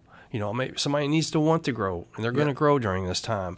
Uh, but you know, another thing I was thinking about when you was telling me that story because I like I love that story. Um, in this thing of, with uh, attachment or what we're attached to, you know, because I know I'm not a Buddhist of any any stretch of the imagination, but one of the uh, Buddhist doctrine, from some of that. yeah, attachment to desire, and I, I can I can uh, do that with alcoholism and drug addiction. In sobriety, I started seeing what image I was attached to of myself, how I was ta- how I, the attachment that I, I had since I you know since I was a kid. You know, my own subconscious. You know, you got these own these uh these uh, things have been with us all our lives and these certain attachments that are really bad for you they're not they're you know i'm talking about maybe attachment to uh, sexual desire you know the way you've grown up anything any of these attachments that are unhealthy that we have attachment of our image or what we think of what we're supposed to be how we're supposed to look um, but that The story just I own, the girl I have on my arm, the car yeah, yeah. These attachments and uh, the the those those are all melt away. And I'm thinking that in this COVID nineteen uh, crisis, the attachment's going to start looking different. And I think that's where our growth is going to come from. At least I hope so. Um, But you start peeling away that onion, man, and it's like I say, I start seeing this attachment of my image, like my fear. I'm- don't look good enough. I'm having this attachment. It's just weird attachments that you'll recognize in yourself. That until you recognize those weird attachments you've got to self, you can't free yourself. You know? Yep. And that, you know, there's things that will block me from doing that as Yeah. I start that, that whole peeling the onion theory Yeah, man. that I will never see this here as long as this is standing in the way. That's right. And, and I didn't know that I need to work on what's behind that, right? I know. But I work on what looks like in front of it, and then I peel that back, and then I see this other thing. Go, oh wow, there's that, you know, and that that's really a never-ending story. I guess you could, you know, maybe maybe those people like the Dalai Lama, maybe, or you know, some of these people like Gandhi Mm-hmm. and some of these other uh, Martin Luther King, maybe, and these other kind of people who have uh, transcended that. Maybe they made it to that right. level. Uh, there probably was still another peel of onions. sitting Yeah, there for sure. thinking, Yeah, absolutely. I think that's a gift. I think that's the that's the thing. Uh, what my journey is is whether I, I you know I got three years or I got thirty years or whatever I have. It, it's it's to, to never stop growing, you know, and to uh, Continue. yeah, to continue that growth because we we we easily backslide. I mean, it's just it's part of you're a human being for heaven's sakes, and so you're going to backslide. But to how quick you o- get aware of that and get yourself out of it. But number awareness, too. yeah, that awareness. Oh, I always talk about awareness, how important awareness is, and uh, the right awareness. You Mm-hmm. know, of uh, but but but it all comes down to what we where we where we started. You know about um, the true gift of this is to be who you are meant to be. You know, the the true you. You know, the the the life that was meant to be, that was meant to be, the person you were meant to be. Yep, to be genuine. To be ge- yeah. In integrity. Yeah. To be. Uh, uh, you know, have some consistency around my life where I'm the same dude no matter where I'm at. Uh, put off the masks and just wear the one that is Dan. Yeah, absolutely, man, absolutely, and uh, that's the gift that I'm starting to see in these last. It took me two and a half years just to get to this point. You know, these last three months, um, that's what's all of a sudden. Uh, all these things were shed. All these attachments were shed. All this way I looked at life, way I looked at women, the way I looked at myself. All of a sudden, I'm starting to see who this who this this guy is, who he really truly is. You know, and. Uh, So what? Did, what? So let's just get around Hmm. to what? What? What was the shift that made you do this? What happened? I know we got a lot of because we can fill in the blanks between Yeah. when you were in your early twenties and now, if you want Right, to. I right. mean, I'm, more than happy. I sit here and think about. It. There was a couple times in my head I was wanting to take you back to where you left off in your Mm-hmm, story, but there was also something else that said, "No, don't do that. Just shut Just up and let go. Let this go where it goes." Yeah. Don't try to drive it. But I do want to because you've mentioned it a couple times here about something shifting in your being in the last few months. Well, I tell you what. I tell you, probably the most important thing is is um, you know with with ego consciousness, for example. Uh, my ego, I, I, I we hook, hit on shame earlier, right? I had the I had the shame pride. That's where my ego was. It was shame that I'm not good enough, and I had this pride. Well, you know what? I, I think I'm better. I couldn't ever balance those two, man. Okay, and uh, and so I, I was always in protection mode, man. If you got shame and you got that pride, what's it going to be? There's going to be this huge, thick chain connecting the two, right? That's what was there. That's that was my that was me protection. So I always built this wall. Um, so what I what I, I this awareness starts coming into me. Of course, I learn why, but uh, a lot of my shit was uh, is almost. I hate to say narcissistic. I hate to say that word, you know, but it's so self-centered, you know, which is self-centeredness is root of all one of our one of the things the books talks about, probably number one, you know, but it was that self-centered. Um, all life my life was designed to either make my life softer, gentler, easier, right, or or, or better. Every everybody was in my life. Everything was in my life was about my mind thinking, okay, how am I going to rearrange this for the for my advantage, either a softer, gentler way. Or to my advantage, um, you start recognizing uh, that self-centeredness. Some of mine was I went over to narcissism because I was so, um, you know, I was I, I was I, I was image oriented, which was you know, I didn't think I was good good enough. I, I I think sometimes I think I'm better. You know, so it was just all this fake bullshit. You know, uh, until I was like, you know what, man, you know, just you're gonna just be yourself. You're just gonna accept yourself, and you're just gonna you're gonna just let let fucking go. You know, and somebody doesn't like you, they don't like you. Somebody does like you, they do like you, and uh, and I, I let go of all that self-centered attachment. You know, I did, man, and I could, and it just was like I say. The, the you asked what was the catalyst of all this? The catalyst was sobriety. Yeah. Right. But you know, you're going back a few months because I know that you know one of the things I've noticed about you is you've you, you you'll be around pretty active for a while, Uh-huh. then I won't see you for a little while, That's work. and uh, and then Mm-hmm. and then then then you're back usually, and when you're back, you're back with like a fervor kind of thing almost, you know, yeah. like you know, you come blasting in, you Yeah, know. yeah. That's the bad part. I, I travel for my job. I travel, man. I travel every week. I leave Sunday nights or Monday mornings, and I don't get back till Friday mornings. That is that has been a battle that I got to look at, you know, because Yeah. we we heard a guy uh, on the we heard a guy who talked the other day in our Tuesday night spiritual underground Zoom uh, was talking about his job. And how Chris was telling, him, well, you might want to look at that job's eating your lunch. You might want to look at that, you know. And uh, mine's not eating my lunch, but mine's causing me to miss out on all the beautiful people that I love. Who, who I, when I walked in Spiritual Underground, I was like, I'm home. Yeah. I'm freaking home, you know. And so I, I might have to look at that because I'm gone every week.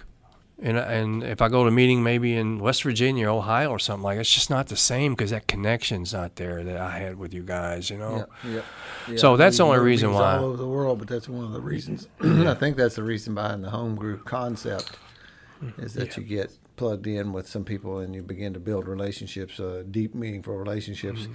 with a group because you can't.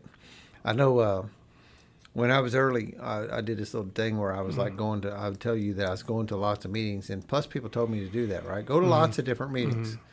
Uh, well, what I, I think at some level what I was doing was uh, that allowed me to not get close to anybody because I could always be with a different group, and I could tell you I'm going to lots of different meetings, and it sounded like a dude who was really. Uh, Trying to stay sober and, and doing what he's supposed to be doing. If you looked at my meeting sheet, if I had one, it would have a lot of different meetings on it.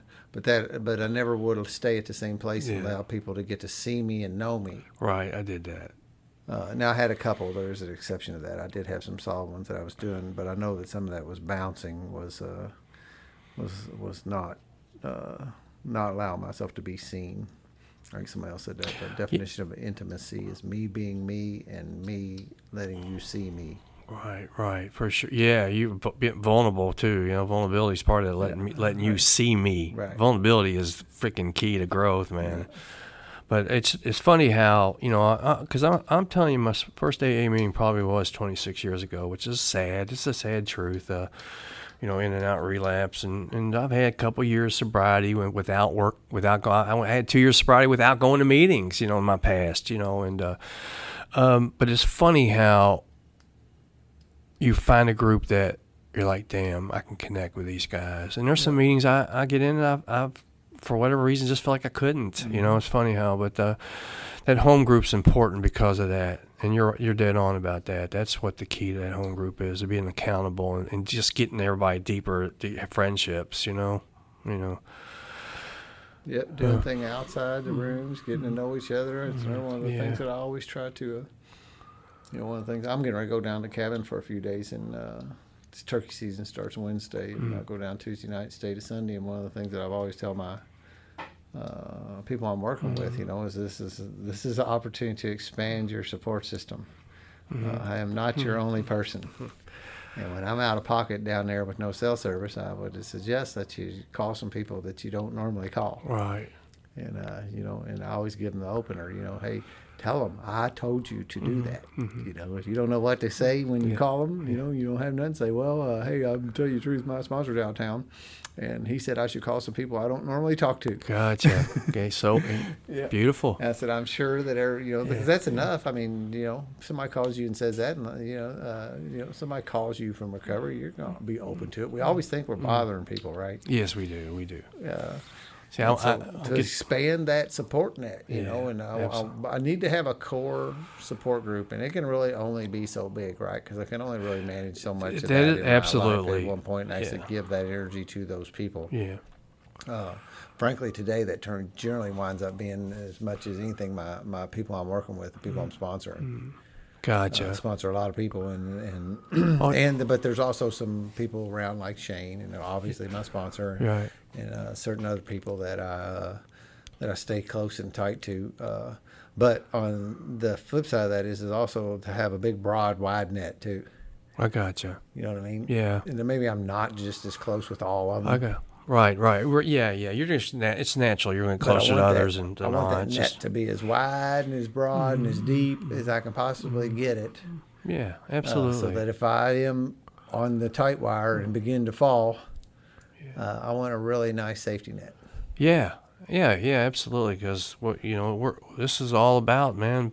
Uh, making a making you as a human being to be able to shine that light and for others to see that light. Yep, you know, is. it's it's what it's all about. And I uh, think that's what life is. yeah, it's what life is. And It's uh, having a, yeah. you know, it's the Joseph Campbell's hero's journey thing. It's having Yeah, a, yeah. having a, a struggle in our lives that we overcome. Mm-hmm. Uh, we, we, we persevere, Mm-hmm. and then we go back and we show other people who are having the same problem Mm-hmm. how you made it through. yeah, I love Joseph Campbell, man. He's one of my favorite.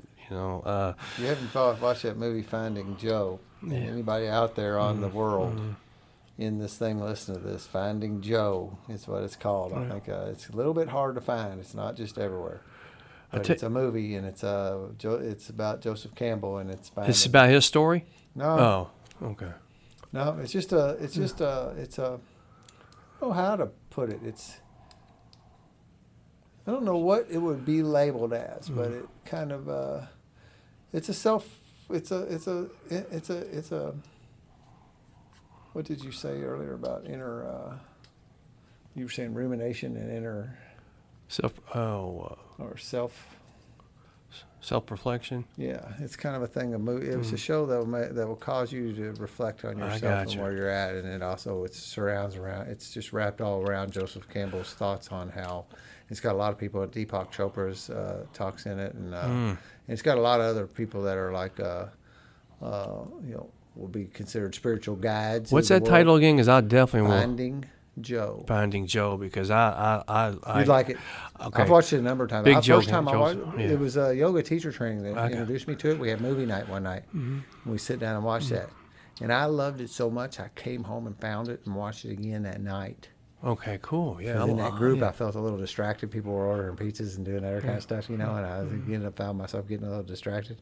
And I probably watched it a number of times since Okay, then. fascinating man. And uh, there's a there's a YouTube thing with Joseph Campbell that he was um, a guy named Bill Moyers was a reporter back in the 80s.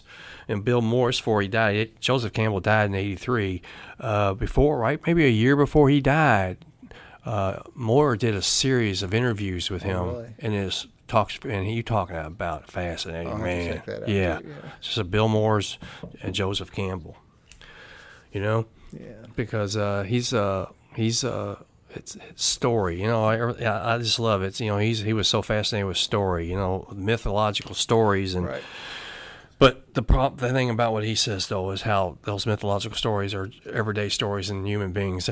You know what I mean? Everyday life. They're parables, like- yeah, yeah, that's all it is, and it's kind of cool. Same That, things about you know. I mean, Yeah. that's what, and I really do like that. That allowed me to start listening to the Bible stories and some other things that I would have said, you know, that I poo pooed because it Sure. couldn't be real, right? right, right. Amen, You know, man. But Yeah. I will just, you know, and I think one of the, one of the other ones is, is you know, but uh, I will not say a thing about like reading Pinocchio to my kids, yeah, good. you know, and they don't go. Uh, we, we all Yeah. ain't sitting around Yeah. going that shit ain't real. Right, right, You know? right, right, right, like right, we- right. Yeah. Uh, and and I love it. Uh, like uh, one of my favorite Mm-hmm. things. One another one that made that hit home was listening to uh, Jordan Peterson and explain like the archetypes inside of like those things, like Mm-hmm. Yeah. Pinocchio and Geppetto wishing Yeah. upon a star, and Right. the significance of that.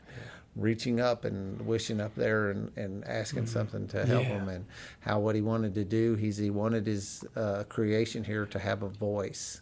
Yeah, that's know? yeah. I liked it. Yeah, and, that's what and you look these, at. these these Mm-hmm. underlying things. And if you look and he doing st- he's doing stuff on the biblical stuff too. Yeah. And he's just getting ready to start another. Jordan Peterson's getting ready to start another series on his interpretation of the biblical stories, and I love to listen. To that. Yeah, I would listen to that because I, I, I first of all, I know as the Bible is, is stories. That's what it is. Uh, but you to know, teach you something. but it's to teach you something. And you isn't cannot. that what every story and every isn't that the way we do things? Yes, all yes. the stories in the back of that book. Why we're sitting here doing this, right? Life is Everything story. wrapped up about, and that's Yeah. how we tell people. That's how we teach people and show is by the the art of storytelling. That's Joe, and that's Joseph Campbell's foundation. When you all, if we, if you watch that movie, which I will watch that movie, if you watch those those uh, old uh, interviews, that's what Joseph Campbell. Interesting how we will put some bias on certain Yeah. ones, you know, and Yeah. reject them out of hand because they, you know, for whatever, you know, some, frankly, from some faulty teaching that we, that our little person, our little kid inside rejected it some level or Sure. another. Well, I told you early on. earlier where where I ject, rejected in Yeah. what fourth or fifth, sixth grade when they said God was made in man's image. Oh, come on, I know there's not a man up there in that sky. Come on. yeah. So I mean, so I rejected things like that. But the thing And that if he was up there, Yeah. the other thing taught me was he was keeping score, and I knew I already Yeah. crossed the line. Right, and there was right, no, you know, fuck it now, right? Right, right, for Catch out of the bag, might as well play. Yeah, it's funny. It's funny. That's what the that's why the the gift of uh, having your own higher your your own conception of a higher power is so important. You know, beautiful. I got touched last night. I want to just hit on this. There's a guy I watch on YouTube, and he does a chain. He's basically an arborist, and he does a lot of stuff with chainsaws and hmm. axes and stuff. And he's wilder than hell, and he and he's fun, and he hmm. acts goofy, and he's got a lot, a lot of followers. Hmm. Uh, uh, and I can't even remember what his. I think it's like Buck and Billy Ray or something. And you watch this guy for a little bit, and there's something interesting about him. But this morning, I, or I think last night or something, I watched one, and he started going down the path of what we're talking about, this kind of thing. And he said, "Look, I get up in the morning and hit my knees," and he said, "And I worship what I my the uh, my way of thinking about this is simply love." Mm, love and. I invite love to follow me all day today and to help guide me in my actions. And, wow. uh, and he said, some of y'all may say God, some of y'all Mm-hmm. may say some other things. I just simply say love. Oh, and uh. Mm-hmm. and he's talking about you know, and he said, and it don't matter what you call it. It doesn't have any idea. But if you can get with this thing that's actually working, this this universal force out there, if you can get in alignment with it Mm-hmm. and carry it and actually begin to rely on it, you're going to watch it carry you places you never thought you could go. Mm. And that was just like last night. Hmm. I'm sitting there listening to this guy that I just was watching because he sharpens chainsaws and hmm. axes and mm-hmm. repairs axe handles and stuff like this, and I and, and seems to be hmm. relatively cuts out learning how to better cut down a tree, mm-hmm. and then he comes off with that. you know, Gotcha. going, uh, huh. So Uh, well, it- there was something about this whole thing. I was drawn to something Yeah. else, oh yeah, that's not just how to sharpen an axe. That's the cool thing. That that's the secret. That okay. Now you're hitting upon it in AA and sobriety when you're truly open minded. You're doing what you're supposed to do. You're growing like hell. There it lies a secret, a weird secret of this of uh, of things happening for a reason. You know, coming coming. Uh, uh, some people call it like. Um, uh, synchronicities and stuff like that, and you start really seeing it, really seeing it happen, and you're going, whoa, whoa, whoa, there's something to this, man.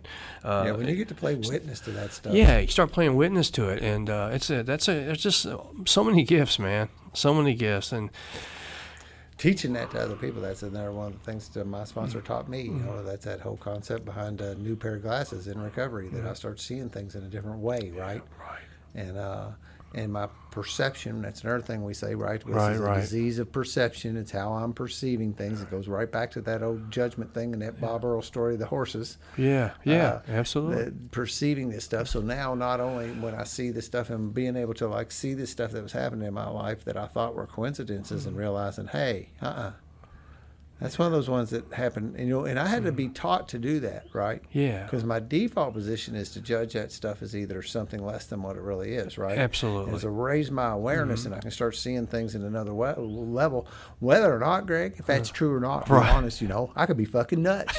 you know, I could be plumb fucking nuts thinking some of the things that I'm thinking are miracles Sure. and the things, and a lot of people right. want to discount that. Fact is, it just keeps on happening. So why in the world wouldn't you continue to That's operate beautiful. on that level, right? that's beautifully said, man. Yeah. And so then to also then start telling my guys that I'm working with and people that when there's something like that happens and they're telling me some story and I can go, you know what that is, don't you? And they're like, well, mm, oh, you know, I, the horse ran away. What do you mean? You know, Right, No, right. man, that horse is going to bring back more horses. yeah, Uh, did you see? Well, do you understand how big a miracle it is that your daughter is sitting doing this with you now when not so long ago that had never happened? You know, and be able to point out these little things of these these things that uh, happen in somebody's life, and then before long they start bringing them to you because they become starting to have their own pair That's of glasses right. now. That's right. And they're That's going, "You'll never guess what happened to me Right. today." Right? Yeah, right. That's that was uh that was the gift that uh, another gift Shane gave me. You know how he was. You know he was seeing. He say, "Oh my God, that that's there for a reason." And I just didn't believe that. I didn't believe it. You know, and you start watching people, you know they believe it. Yeah. And you're like, well, Jesus Christ, I don't want to miss out on that.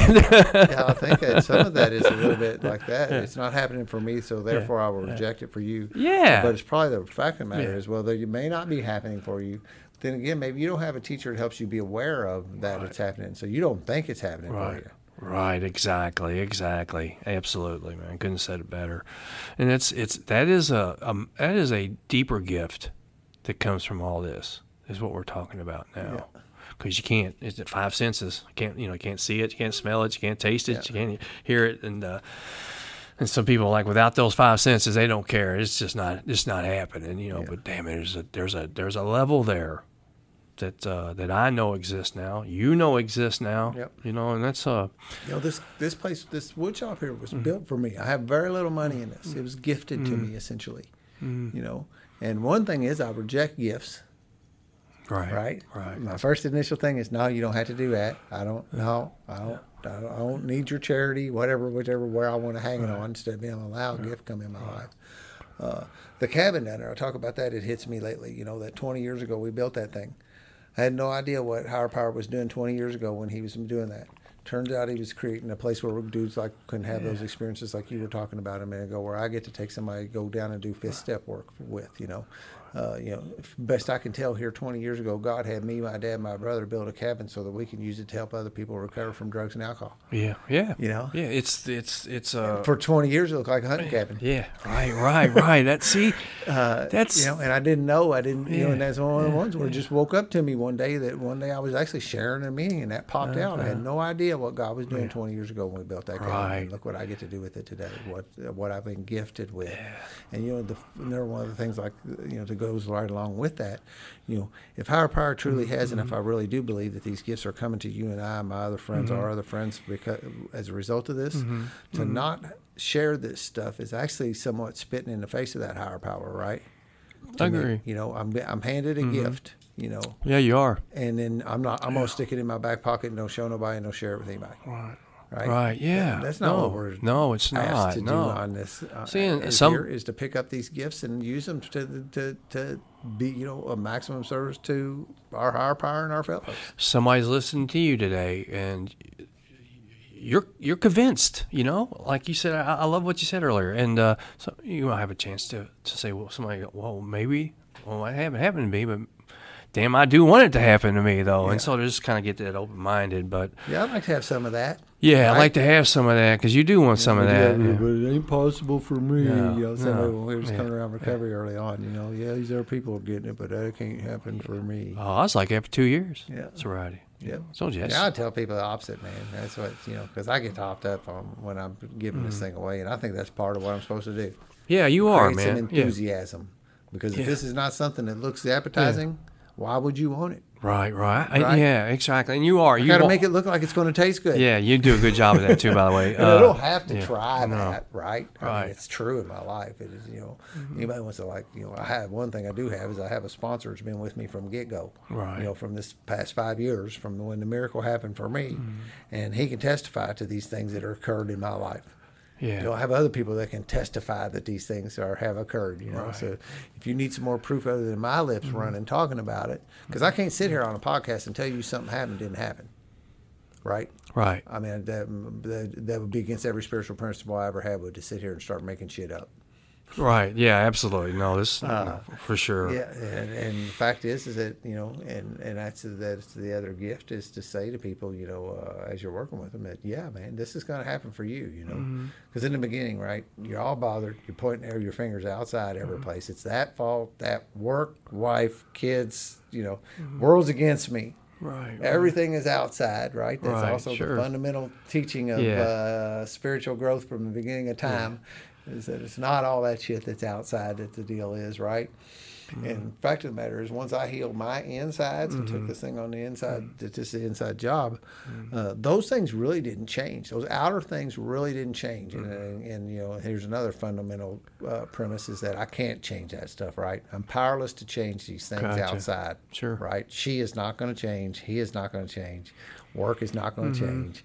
Uh, all that ain't gonna- none of that's just going to change. So if, if if I actually am dependent upon those things changing, I am fucked. Yeah, you are. because that's not. Right. But what happens is, is I work on myself and I do this other stuff where I actually change, right? Right. And then when I change, that shit don't bother me no more. No, it's just it's not. You're, a, amen again, man. Uh, absolutely, because that's where I'm at. It's uh, you know, it took me a while We're so understand focused that. on that outer shit, you know, and that's the thing. It's a common thing. It's a deal that you work with every time when you get somebody new and you're working with them. And again, there's nothing more fulfilling in my world today, in my life today, than to help somebody else recover from this thing and to pass these 12 step tools along to other people. But it does get a little exhausting at times to Well, listen yeah. to this I understand, man. complaining about the outside world, going, just hang on. Yeah, Just do this yeah. Mm-hmm. work. Everything's going to be okay. It's going to get better. Just do this work. Yeah, because you were there. You were there at one time, Yeah. and I was there. to do the same thing. Yeah. Bring me, keep on bringing me back. Yeah. Let's just do this. Yeah, Let's, where are you at on your fourth step? You know, where are you at on your Beautiful Where you, you know, just bring them back to the work. Yeah. Just, just do that. Yeah, and then yeah, that's that's that's a good sponsor like that. That's what it's all about. Just kind of a very great one model for me. You Yeah. know, uh, another thing, another gift. If I didn't use, that'd be Yeah. uh, I agree. a little disrespectful. Yeah, but you know, it's like um, through all this, we were talking about Joe Campbell's story. You know, through all this, you know, as a as an alcoholic and addict who's still struggling, or someone who's got, clo- you know, don't have a whole lot of sobriety. That story could be anything. Your story could be anything. You could change anything if you stay sober and go about it the right way. Yep. Your whole story will change. I couldn't imagine. I I was meant to have wait till I was 56 for all this started happening, right? So what? Yeah. Better late than never. But you got guys who are trying at a young age, which are it's which is tougher. The story you can rewrite your whole story. You can. It's uh, I mean, wow. I never thought. You know, I mean, uh, I, I really thought I'd be working for the same place all my life, and would that be it? You know, and as my sponsor, another one of those things when my sponsor was telling me some stuff early on, which I still you know use today too when I'm working with somebody. That don't get too attached to that because when you get this recovery thing in, under your feet, Right. you might find out you don't actually like that That's shit. that's a And definite that's exactly true. what Definitely happened true. to me, man. Yeah. It's like, yeah, you know, this is not working for me anymore. Right. And but I still couldn't turn loose of that, right? right. I'll just say it this: a smart man would say, "Yeah, fuck that, I quit." right? But I couldn't do that. No. I just hung on to that security post because I needed that, right? Right. And I would tell you, I got bills to pay. I got, you know, I can't, you know, wha- you know, whatever. Well, higher power said, "Okay, enough of that," and ripped me off of that damn security post and said, Wow. "Yeah, that is not what you're going to do." That's right. It wasn't your decision. I tried to tap you on the shoulder Yeah, and tell yeah. you you didn't like Yeah. it anymore, but you wouldn't listen. Yeah. So it's a uh, boom and ripped it off like the ripping of the band-aid kind of thing, you know. But then it also gave me a soft landing and said, "Oh yeah, along even though I'm ripping you off that, Right. They're going to give you a good severance and they're going to pay for your insurance for a while, Yeah. so yeah. that you can get something else going." Because you can be your true self. Yeah. Who, who, now who you want to be. this thing, which actually ends up being where with this current gig, you know, I get to drive my own life. Mm-hmm. I get to do things I actually truly do enjoy. I like working with my hands and fixing shit. I like coming out That's here in the. Mm-hmm. shop and putting stuff and making things, and uh, and and I get to drive my own schedule. Therefore, I, it gives me the Mm-hmm. availability to help people. Uh, do this thing at, at, at, at a little at a more flexible with more flexibility in my life to, Yeah. to, to, to do it according to how other people's availability lands. You're the driver, brother. Yeah, and you know, so you look at all those. That's what I mean. You look at how all those things play out in your Yeah, life, and you yeah. start putting that together, and you got somebody in your life that helps you see it. Yeah. Uh, and the same thing will happen for you, right? The crazy thing, right? When you look at your life, and and uh, in my life too, for example, and how, where you're at right now, three or four years ago, something happened that's triggered something happened here, something triggered to happen something here, something happened. So it's all connected, guys. That's what's so. That's what you start seeing. You know, there's that connection. Yep. How that happened in order to make this Yeah, happen, how, how that were, yeah, seven years ago that had to happen to make this happen. Oh, whoa, what is that, man? Right. Yeah, and you go back. You uh. know, you want to step out on back. You know, you mm-hmm. talk about you know health. Okay, I come out breach. Yeah, Or yeah. I got that's yeah. I got taught that early on. I needed to that pills would be what I'd do to take fix my problem Yeah. when I was whatever you said five years old or some kind No, of thing. sixth grade I was on Ativan. Yeah. Um, you know, so you get all that, you know, and you go, well, you know, maybe that shit had to happen too, right? Yeah. Maybe 56 years had to happen Yeah. before you were going to get it. 45 for me, you know. Uh, I feel real fortunate that I only bounced around for four years. When you talk about twenty something, 26, yeah. uh, you know, Yeah, yeah, it's crazy. Had a hell of a hell of a ego, didn't I? Hell of a hard will. but come up with the, the acceptance of that's just the journey, right? It's just yeah, what it was. that's what exactly where I'm at. Yeah, it's part of it, part of my story, part of my journey. Part of the talk about again, I, you know, that things that the the principles behind that. Mm-hmm. I will say that you know Christopher's methodology and the TSSR is what actually brought me to a level in a very short amount of time and quickly, and allowed me Mm-hmm. to like blast off with this recovery thing. Uh, the roots of that is obviously the stuff in the Twelve Steps in the Alcoholics Anonymous book. Uh, you know, so that's where I got what I have in my life today is from those teachings. Gotcha. Uh, I would venture to say the past few months has also been with your exposure to Christopher and TSSR. Has been Mm-hmm. yeah, it's helped out a lot. Yeah, for sure. little, yeah, it's a uh, deeper. He, he's a. It's a. It's um, a deeper look at your at the psychology of it all too. You know what I'm saying? Yeah. Patterns and patterns and all that stuff from youth. You know, from childhood, because childhood, uh, you know that those those uh, subconscious thinking patterns start first seven years, man. Yeah, I mean, yeah, I'd like to think I'm better than Pavlov's dogs, yeah, but yeah. to be honest, I'm really not. Gotcha. You yeah. ring my bell a certain way, and I play a cer- cer- certain tune. You know, Gotcha. Yeah. Uh, yeah. female pays attention to me. Uh, you know, I have a, a default mode. You know, I'm gonna I'm gonna shine my light. Sure, you know? sure. I'm Gonna be a become peacock. this thing, right? you spread, spread your wings, spread Yeah, your feathers, right, yeah, peacock. And, if, uh, and when my dad comes, sees me sitting and not doing anything, I got a whole hang up about feeling that I need to like prove to him that I'm a productive person. And I have a whole nother thing where if I'm sitting still not doing something and he catches me uh, at 50 years old this. Yeah. year, Gotcha. uh, you know, last year turned 50. yeah. Uh, I still, my dad lives with me, and when he catches me doing nothing, I have some guilt wrapped around there that I have to like Yeah, isn't that funny? uh, be aware of and like you know and it doesn't get me the way it used to but i still know it's there that you know uh, that that mm-hmm. that i was mm-hmm. you know and he didn't train me that way that's some of me training me almost, That's for you sure. know. Yeah, absolutely. uh, but there was definitely modeled for me that he's a busybody dude so mm-hmm. therefore i saw a man who stayed busy all the time mm. and therefore i thought men stayed busy all the time gotcha. so that i better stay busy all the time gotcha. Yeah. wra- that's- and wrap my self-worth up about whether just how good a man i am by how busy i am yeah.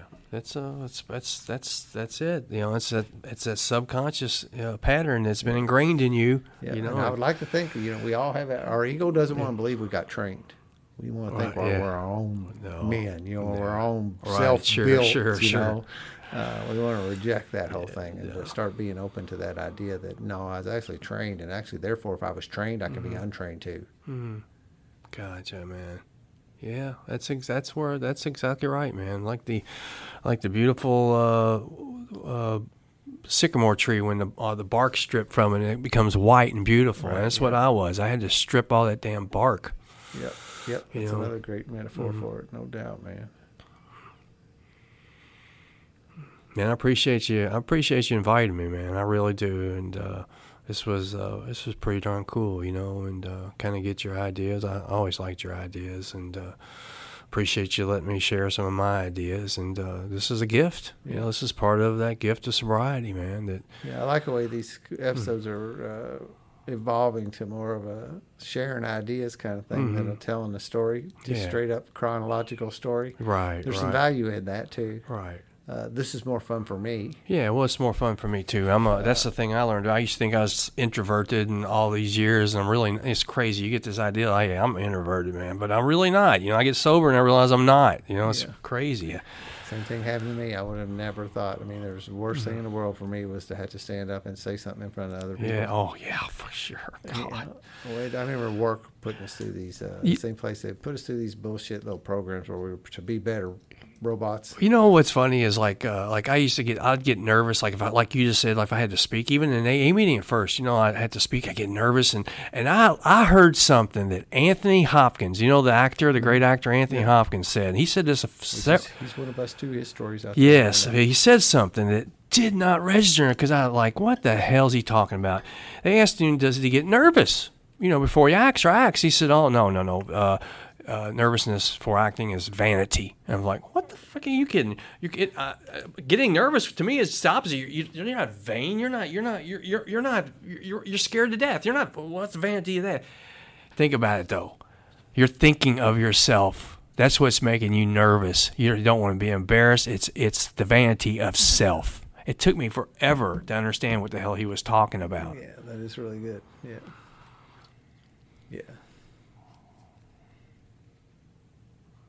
Boat had us do some kind of thing where we had to give a presentation. You had to come up with something and do it. And even though there was a, there was this, that was still back in the age when I had some drive to like want to climb the ladder.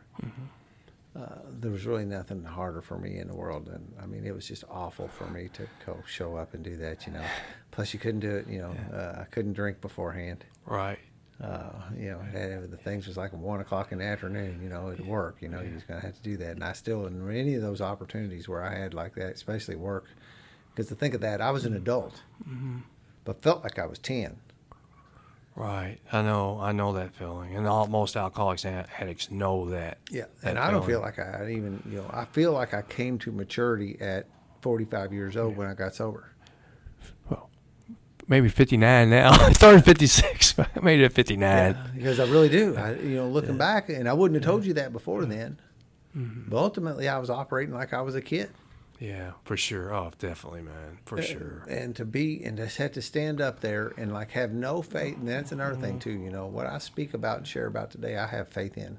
Yeah, cool. Uh, so that way, I, it makes it a lot easier to share about it, right? Yeah. Well, back then when I had to do the work thing, we had to im- invent something, you know, and it was supposed to be work related, but I didn't have any real conviction of what I was trying Right. to talk about. Right. Yeah, it's just the ego telling you to talk. Yeah, I, well, yeah, and that, you know, and it was, it was mm-hmm. even more so than uh, ego. Mm-hmm. Ego really didn't want me to talk because it was scared to death or whatever. You know, it didn't want me. Like maybe it was that vanity. I didn't want to look bad. Didn't Yeah, want to look yeah, stupid. exactly. nothing, It's that Anthony The work was syndrome, making yeah. me do this. It was a condition. You know, mm-hmm. felt like a condition of my employment. And the other thing is, you know, you can't do. You know, I can't tell you I can't do it. Right? I can't admit failure. No, you can't. No. no. So that's not an option either. So here you're in this world where you know you don't want to do it. They're making you. Mm-hmm. You could probably get out of it, but you can't admit you're a failure.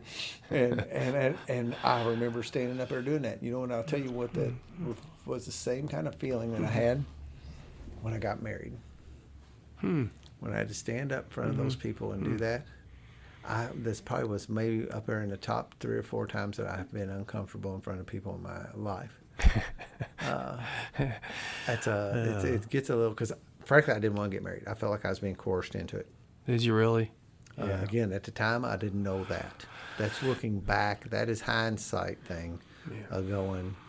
Uh, I just thought that's what you were supposed to Yeah, do. me too, right? man. As a man and as a this and that. Yeah, I understand what that. you I do. understand that, buddy. You, I do. You know, you, you graduate high school, you get Mm-hmm. a career, whether if that included college or not. You know, I mean, Mm-hmm. I was a little bit told yes, you go to college.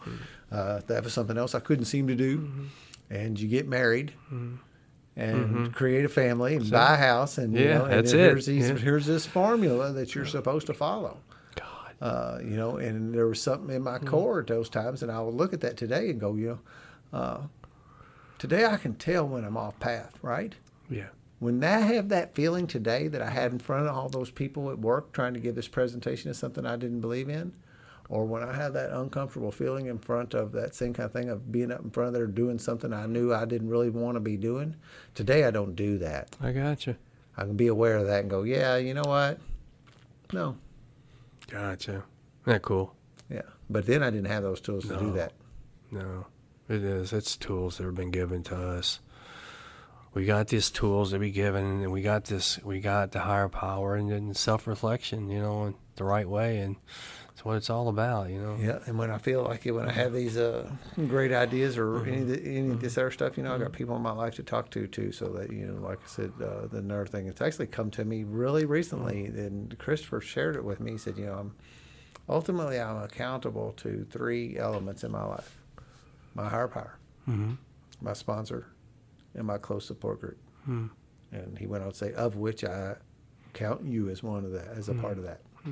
You know, so if I'm like touching base with my higher mm-hmm. power and he's saying I'm on the right path, and I'm touching pi base with my sponsor and he's saying I'm okay, and I'm touching base with you and other guys around me, and they're saying I'm okay, well then therefore I'm gonna have to believe that if it acts like a duck, quacks like a duck, and walks like a Sure, whatever, it must sure. be a duck. If these three things are saying I'm okay, then I'm probably okay, right? Yeah, absolutely. Flip side of that is if some of that's saying I'm not okay, I probably need to look at that That's too, right. right? That's right. It's like that's a stupid fucking idea.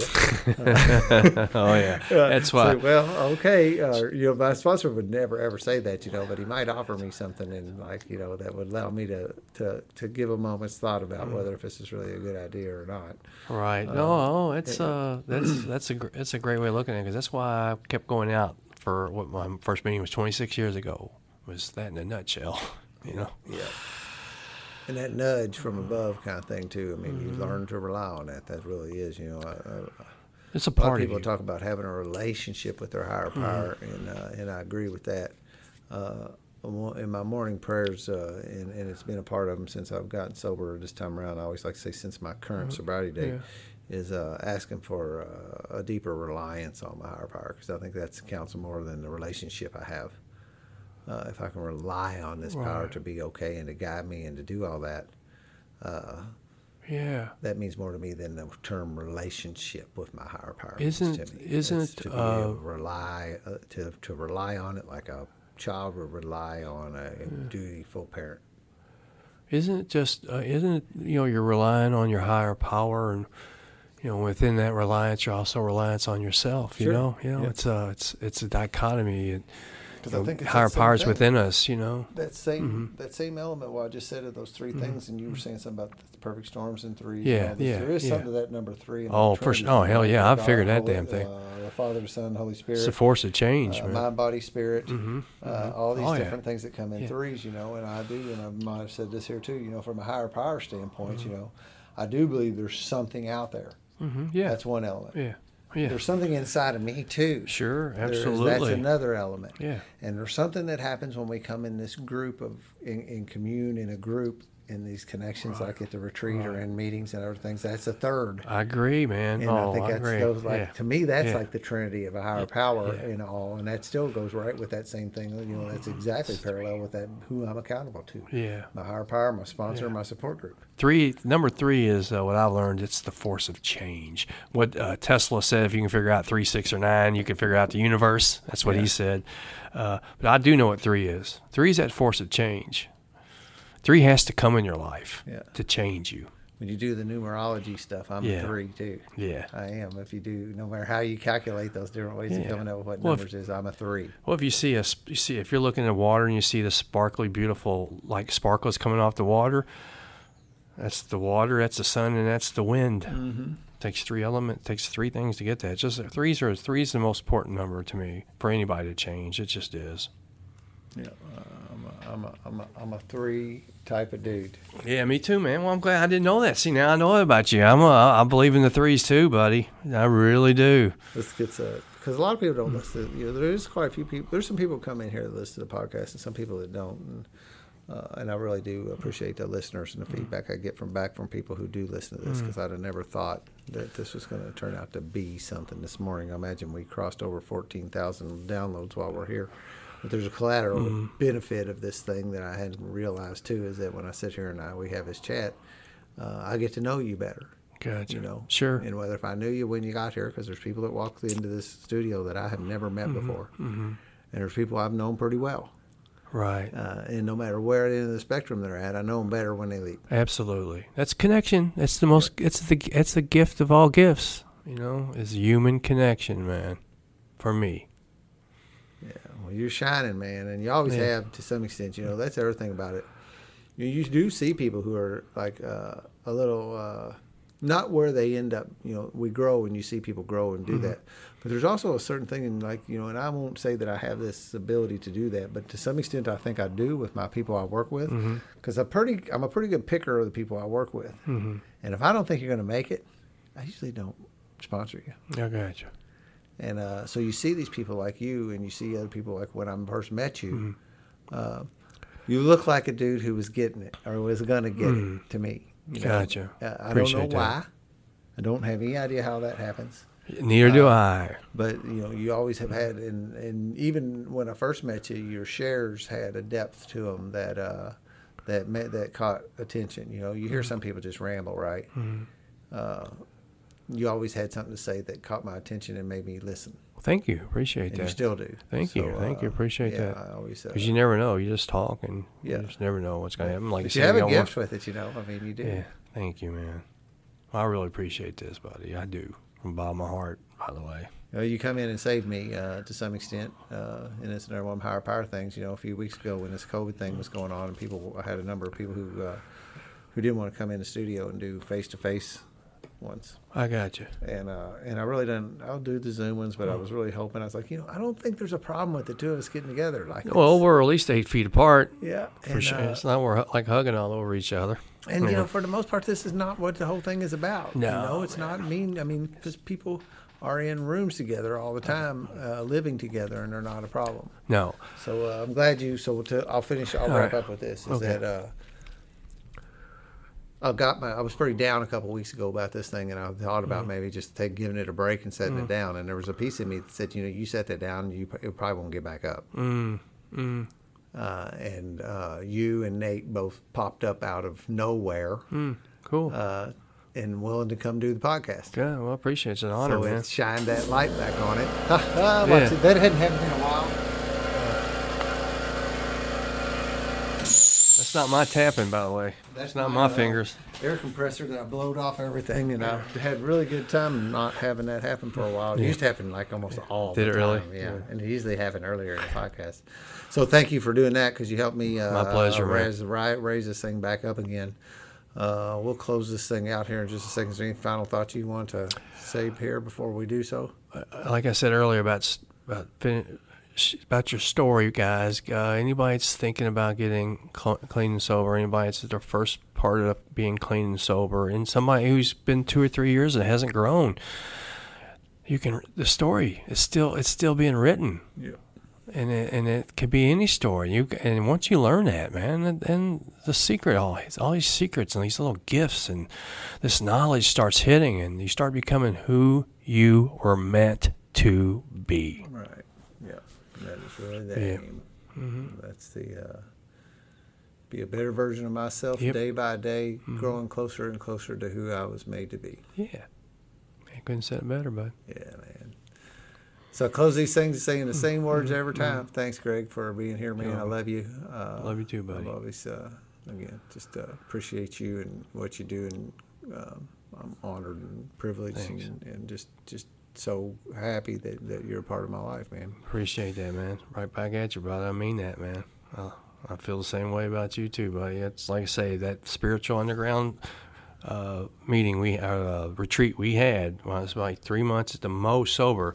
That was the p- first profound change I ever had in my life. Yeah, thank you for that blessing because that's cool. That's the kind of stuff that makes me keep on doing this stuff. You know, if that kind of stuff wasn't happening, I'd quit, wouldn't I? Yeah, yeah, yeah, well, yeah. You know, absolutely. getting that kind of Right. feed, positive feedback loop. Right. Yeah. Your service is like I say. Your service is it's it's you're walking the walk. Well, thank You you. don't man. just talk the talk.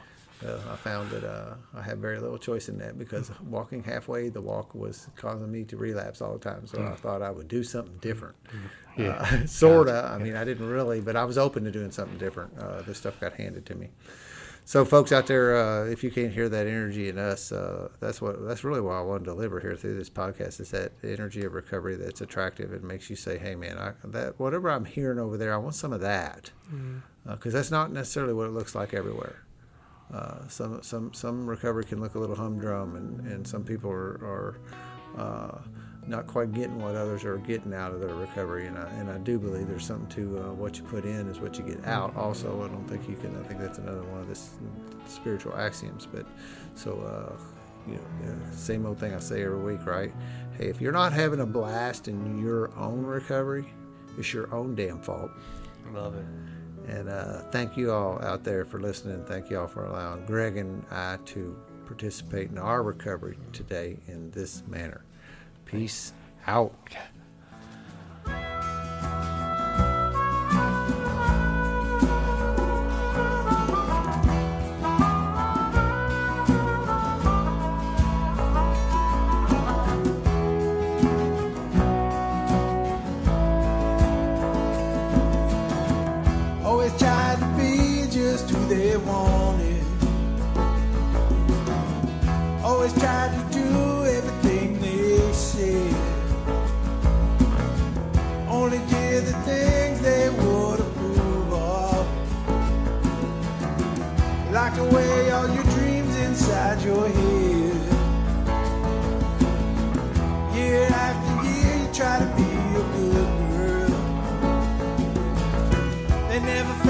Point out when you were